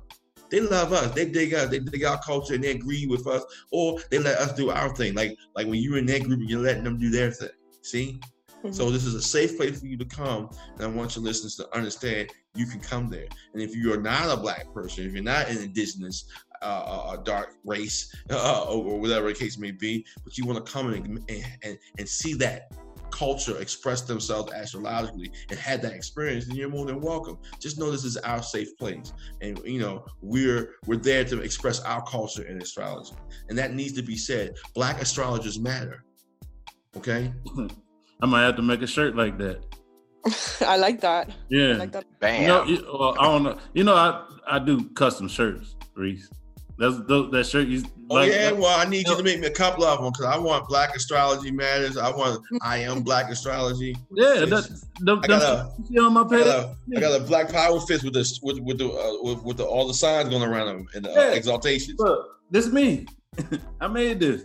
Okay. I, I, I, wear my I wear my brand everywhere I go. I don't walk out the house without. Uh, gotta I do some business. shirt on. We got, some, we got some business then. Yeah, uh, Claudia, did you want to ask Reese anything before we get out of here? Uh, no, I, I'm. I just want to thank you for your time, and I want to say that I've actually learned a lot. I'm gonna go Google the the story of Job. Um, I'm not super well versed in the Bible, but that comes with like the culture I grew up in. I mean, you know, I lived in a in a communist island up until like the age of seven, so uh, religion wasn't allowed. Religion wasn't allowed, which is interesting. My moon and Sag kind of like repels it, but I, I'm very interested in it because, you know, I, when I came to this country, it was very much like oh, you know, you pick a you pick a political party and you pick a religion, you know. Well- wow. Okay. I got Yeah. it. What you want? What you want? What you want? But it's Yeah. true, it, it's true, and so, but I never vibed with any of them. She's- Um, she's- and astrology. in Miami, by the way. Yeah, I'm in Miami, Florida. I'm in the in the melting pot of the entire United States, which is Yeah. very heavy over here right now. But And um, ground zero. yeah but uh, astrology like did it for me and you everything that you said about how it made you feel i felt the same exact way and and i actually have spoken to i spoke to one astrologer and he actually told me that the astrology community was not very friendly and i didn't believe him you know i didn't believe he was white but i was just kind of like well that's weird you know because i thought the same thing like astrologers should be high-minded people. I mean like we do this like we have you have to love astrology to do this like for real you know? Yeah, Um, so I that's why I got into it, and I also started seeing other things like when it came to the Black heroes, there were no Black astrology delineating those charts. The charts of Malcolm X, Martin Luther King, they'll tell you, oh, there are such and such rising, and you're like, okay, and you just flow with it because these are the elder astrologers who've been in tradition for years. But when I started testing those ascendants, I saw that they were wrong. I, I, you know, saying my, my my mentor rectified Malcolm X's chart to Scorpio ascendant, and I went behind him and tested him what he did versus what they said he was before a Sag or Taurus rising, and or Malcolm's chart. You know, saying uh, uh, uh, Martin's chart. You know, saying same thing with Michael Jackson. And they tell you, oh, he's a Leo, he's a Pisces. Well, let me tell you something. Malcolm Jackson's caught on fire. Okay, and he died because of the medicine that they gave him uh, uh messed with his brain and his, and his blood, right? So I'm just gonna give you a tidbit. Aries was in the eighth place of his death, all right, Mm. and, and, and injury, and he burnt half of his face, and he always got surgery on his face, right? He did not, did he not do this? Okay, and so, and if you looked at his lifestyle, you put Virgo to descendants, start looking when he did the Pepsi Cola commercial, when Thriller came out, when he had when he uh built Wonder, uh, uh, what's that? Wonderland. Wonderland, all that kind of stuff. Virgo matches Vir- Virgo and the progression from Virgo, the secondary progression from Virgo, and the ter- tertiary progression. okay, uh, and the lunar progression from Virgo will show you that he's a Virgo at the ascendant, not a Leo rising, not a Pisces rising. So then I had to test like Wendy Houston, and I'm like, okay, Wendy is not a Capricorn rising, she's a Sag rising. And so then I start putting out the rises from my study. Oh, I, oh my goodness. Like Barbra Streisand, they were saying she was a, a Aries rising. I'm like, she's a Sag. And you know, back and forth, back and forth, because they hate. Like if you go to celebrityastro.com, like, who are this? How come no one ever questions these astrologers? No one ever put their work to the test. And if you do, you are you you'll get a whole bunch of hate mail, okay? A bunch of haters or death threats. Literally, because you're doing stuff like that. Uh uh and I think it's sad because we're all in the same uh if we were all race car drivers, I will tell you, okay, you're a race car driver, I got this new super super over there. I want you to test it. Cause I want you to sh- I want you to let everybody know this is the fastest thing around. Don't take my word for it, right? We are on the same. So it is it, it is normal for contemporaries to test one another in the fields that they operate in. It is not just a it's not just an ego thing. And so a lot of them take it very personally and the racism comes out immediately because I'm a black man and I am intelligent and I do know what the fuck I'm talking about with astrology. It's an exception to me and I test it. And I do a part of astrology a lot of them don't do. I test it. That's the only difference for me and 90% of the astrologers that I meet. They don't test it. They read a book they equate to their chart and the few charts of people they know, but they never test it. They never test to see when Mercury hits their ascendant and it rules my third house and it hits that first house cusp by transit. Are third house matters coming to the fore? Yeah. True. If Mercury hits the seventh house cusp in the transit or in the progress and it rules my third house, a third house matters manifesting in my relationships. you know what I'm saying? They're not doing this at all. Uh, Reese, do you do personal readings? I do. I do personal readings. Uh, you know, I teach. Uh, Uh, I teach a basic course, a basic uh, five part course. Um, I uh, have recently started to study and practice financial astrology. Oh, and- I'm sure for that one. I, I have a student of mine by the name of Mr. Shabazz. He's a um he's a trader. He trades currency. He's been teaching me how to do it. So we've been trading. I've been teaching him astrology. He's been teaching me to trade currency and also to trade on the um, stock market. Uh, I've been using. Uh, I love trading currency the most because I find out the the planet that rules the second house of the nation, and I use that to guide me and when to Mm. when to sell up or sell down. When, when to, you know uh, on the currency. So you know, and, and I, I made a major deal when Venezuela had that revolution with the the, the petrol oil, the petrol dollar they had. Uh, I told people, I said they're not going to get rid of that dictator. And you remember Trump like we're going to get rid of him. He got voted out. And America, they didn't get rid of him. And all the people dumped that money. I got it. so just like you know, I've been doing speculation astrology. I have a clients that go to Vegas a lot, Atlantic City a lot, and I have a little system that I utilize that allows them to um, win more than lose. Not win big, not make a lot of money, win more than lose. And they've been winning more than they've been losing. And I've been trying to develop that system. And I'm reading a book now called Sports Astrology, um, which will help me develop a new technique dealing with, you know, uh, betting on sports. I want to kind of migrate out of personal readings and just strictly do readings for business owners, people starting their own business, uh, people who are investors, uh, uh, trading on the stock market, and people who are gamble and things of that sort. I kind of want to take my practice that way, um, and I have been because I have you know people who are realtors who are you know in own businesses who are some of my reoccurring customers. They have me on kind of like you know on tag. um, and I want to move towards that because the personal reads are taking a toll on my spirit. Yeah. Um, you I know, heard that. I kind of heard that. yeah, they take they're starting for me now being this long in it, it's starting to take a toll on my spirit. I can't read it. I don't want to read another chart where I see someone's been raped, molested, or something's going to happen, and you tell them, you know, you have to try to prepare them for it. And people don't take bad news the right way. So, you know, I had a young lady. There was an incident. I saw some energy coming forward with with uh, Pluto Pluto Mars conjunctions are not a joke, guys. Okay, Pluto Mars conjunct Mars conjunction squares opposition and quincunx are not a joke. All right, especially if that Pluto Mars uh, uh, conjunction square uh, quincunx or opposition is happening in a sign that's ruled by a malefic. It's not a joke. So I saw tragedy coming. I didn't give it to her in the best words. I'll be honest with you. I tried to give it to the best way I could. I'm, you know, I'm a Libra, so I kind of kind of relate to her. I should have just gave it to her straight up, not shaking and stirred.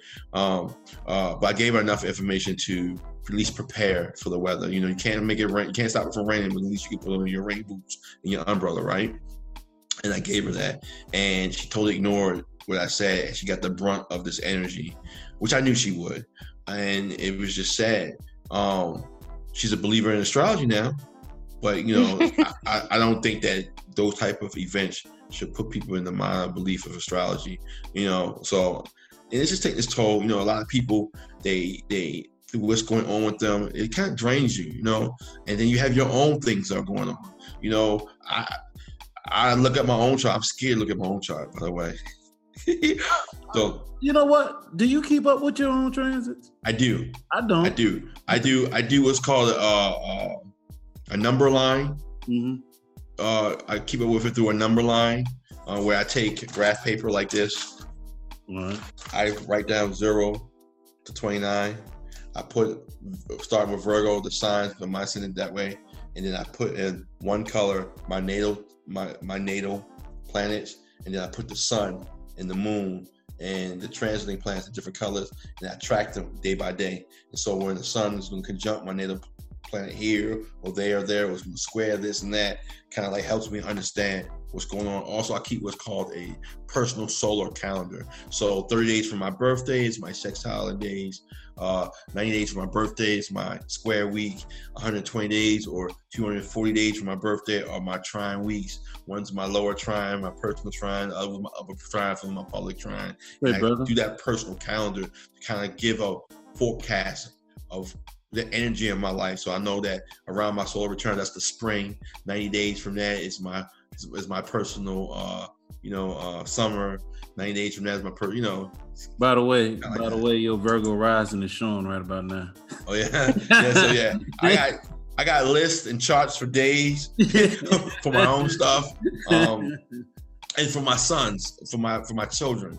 I keep a journal. I got I have a book for each of my children of their planetary stuffs because I want to know what's going to happen to my children before um, it happens. Uh, I told my daughter, I said, "Oh, you about to break up with your boyfriend?" I was so happy about that, and she did. um, I was so happy she got rid of that jerk. Um, but she was like, "Nah, Dad, you, you, you, you just want you just try to try maybe break up with him." Yeah, like, okay, whatever. And she broke up with him. Yes, sir. But um, but I keep up with that with my children. I'm teaching astrology to my children, to my seven year old right now. You know, he knows each one. He knows a key, two keywords for each planet. How do you feel about this statement? I told people uh, you should parent to your kid's chart. There are different ways you can do that. Like for, for parent, if you want to know the best way to parent your children, take your fourth place cusp and put it to descendant after you were born. Or take the fourth place ruler and put it to descendant the first, oh, and put it at the time that it comes to descendant the first time after you were ruled. And that builds you a blueprint of how you should parent. It gives you the pros and the cons of your parenting style. Okay. Or you can take the ruler of your four place and do a technique called chain of dispository and build a tree from that to show you how to parent a good way. And you can do that with anything parenting, finances. You want to do your finance chart. It's the best way for your finances to flow. You can do it with that way or anything, you know, partnership, the type of partners you should be dealing with. Put your seventh place ruler to the ascendant or put seventh place. It's called the Cosmopov. You heard that song, the Cosmopov. That's what the Cosmopov is. The Cosmo, the Cosmo point of view is putting the planet of the subject matter to the ascendant and reading that chart to give you insights into how to manifest those things positive and how to uh, and how to prepare for them negatively. Um, so you know, I have several techniques. I have a law of attraction lot that I created. Uh, I have a law. I have oh, my favorite one is the law of attraction um, blog um, because law Jupiter uh, attraction Venus, right? So I said law of attraction. So the midpoint between your Jupiter and Venus degree is your law of attraction degree. All right. Whenever that degree goes across one of the uh one of the uh the angles, it's a time for you to plan. So you know if you know uh, if you're going to go to the casino, if to get married, if you're going to go to a job interview, you're trying to see what time of day that it will go across cusp that can correspond to something that you really want to do and manifest. And you should be manifesting just like the law of attraction.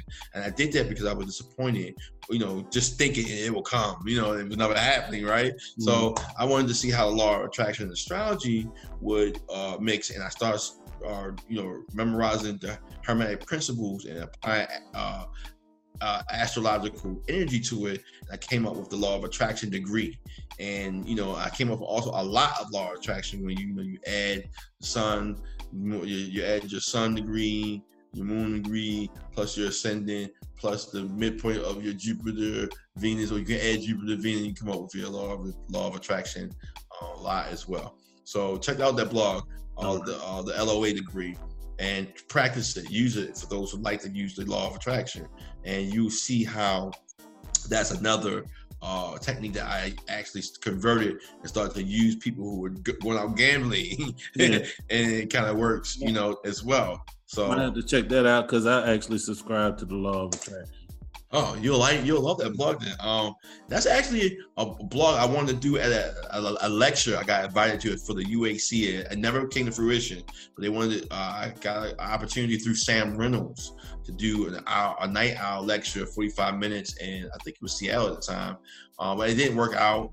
Um, and it gave me three topics to choose from. That was one of the topics I, I wanted to do. But they wanted, mm, they were, they kind of wanted me to do Star Wars and astrology, and I felt, I felt like one that was demeaning to me.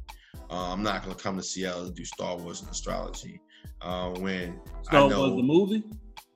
yeah, the, Mm. the astrology of Star Wars. Hmm. going to the film, uh, and I'm like, oh.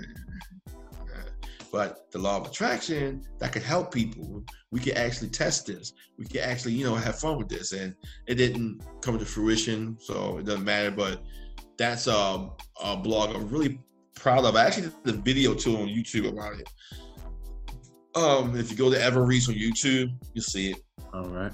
Um, Um, so, is there? Tell the people how they can contact you, get in contact with you. Uh, mostly I'm on Facebook. Um, that's my platform of choice. Uh, so it's Everreese, E V E R R E E S E. You uh, friend me there or find me at Everreese Twitter, Instagram, Everywhere. All right. same name for all the different platforms. Uh, Um, if you want to email me, you can email me at marireese at gmail.com, A M A U R I R E E S E at gmail.com. I do do personal readings. Um, I charge $120 for my personal readings. I give you a, I rectify your chart or verify. So if your time, birth time is right, which is verified. But if it's not, I'm gonna rectify it. And I'm gonna rectify, verify your chart. I'm gonna give you an entire face reading, and then I'm gonna give you a two-week forecast and we're gonna keep in contact for the two weeks forecast. And then once that's done, um, you can take that time of birth if it's rectified and go to any astrologer should be able to predict with it. Um, but that's what I do as far as that. I also build uh, blueprints, house blueprints. Uh, I do horary astrology, do so I do ask questions too. Um, I also teach and I charge. Actually, if you join my groups, any groups that I'm a moderator at or administrator, uh, I charge simply $120 for the lesson versus uh, $200 for the lesson, which is a great deal. Um, and a lot of people say, why do you charge the same for reading for your lesson? Because I prefer that you learn astrology for yourself. Uh, teacher man. So I charge the very same price. So you can get a reading from me for 120 bucks, or you can learn how to do it yourself for 120 You're trying to give teach them to fish. I say you're trying to teach people to fish. hmm absolutely. And you know, that's my give back. You know, I'm not gonna charge you three, four hundred dollars for all this craziness. You know, that's my give back. And you know, I love astrology, but that's not how I prefer to make my money. I prefer to make my money the way I do, you know, writing comic books. You know, I prefer to make my money in the IT field, which I do, or the truck driving field, which I'm in as well. And and astrology is just my love, it's my lifestyle. You know what I mean? So, you know, but I want people to learn it, and I, I, I teach uh, very basic uh, uh, lessons, and I guarantee you, every lesson you learn from me, you can utilize it the moment I t- teach it to you. So you don't have to wait a, year. You don't have to wait six months or two weeks. You don't have to do a whole. You still have to practice it, but you but you'll be able to utilize it the day we get off the phone. Before we get off the phone, you'll be reading right then and there. All right. Uh, to thank you, brother, for uh coming on the show and sharing your knowledge with us. Oh, oh, just one more thing before I go. So I got that. So I'm a comic book writer, right? My new comic book, Starfall, is my precious. It's called Starfall, The Undoing. Okay, look me up, get the book. But here's why you want it. It's an astrologer. I, the moment I thought of Starfall, I went to the chart, I pulled the transit chart, looked at it, and I wrote Starfall astrologically. So the Sun in Aquarius was a group, so it was an ensemble piece with different heroes, right? So even the cover with the you'll see Empress Ty shooting the bow, right? And you'll see the one guy, the alien on there. Well, that's the Sagittarius rising. Okay, so the so every page you turn is going to be like that chart, the actual chart of it. And I created the heroes with birth times and charts and stuff like that too. So it's an astrological, it's, it's an astrological piece of work artwork. Okay, and I love it, and I create all of my stories that way now. I use astrology in all of them. I don't blatantly use astrology, but I use a time of birth for them, yeah. the moment I think of them, and I write and construct the stories based upon it, and I also market them based upon that chart. So, wow. Starfall: The Undoing. Wow. Uh, and uh, and I am I'm, I am con- locking you in for another show. Yes. All right. Uh, Claudia, you got anything to say before we get out of here? Oh, I, am very, I'm very grateful to have met you, Reese. I Thank am too. Thank you so much. How about you, Marcus? Yeah, this is very interesting. I, I still have, I, I got a thousand questions still. I, Marcus, I, get those books first. Read those books first, and come back to me with those sure, questions. Sure, I got you. All right. All right. I want to thank everybody for joining me for episode 17, Race and Astrology. Uh, I want to thank Reese for uh, joining me. Reese's group is Cosmo Physics. Right? Yes, that is the School of Astrology at Kamala Cosmophysics. The group that I manage is called SIA, Society of Indigenous Astrologers. All right. It's on Facebook. And I want to get a shout out to your mentor, Raz Akul. Ra Akul. All right. The uh, Grand Cosmocrat. Yeah, I just found out we live in the same city. He's about to do a lecture down there. Yeah. I think uh, called like Return of the Guards or something, right? Yeah. Um, also, uh, it, anybody living in the Atlanta area, don't forget my uh, boy Dave with Road Ready Mobile uh, Oil Change. And uh, I want to thank everybody for joining me, Marcus, Reese, Claudia, and everybody know how I end this. Know thyself and balance your energy. Now I know what it feels like to be a nigga, got the whole east after me. I'm still quicker, got one mission in life. The clock riches want a girl that be down for me. Fuck bitches, now I live for the day I see the Lord, but I won't be going premature. Stay poised, now I got a family. What next? The government hate me. No checks, my only source of income. Slang drugs, hang around real niggas. I love thugs. Break a nigga off something like quick. See a nigga done fucked up in deep shit. But playing haters like hoes, they suck dick. How the fuck can I feel for you? Get rich, but don't try to take mine. Wanna die? Buzz a verse quick, make a motherfucker so fly. Living in a black seat. No matter where you go, as far as you can see, still kinda scared for me.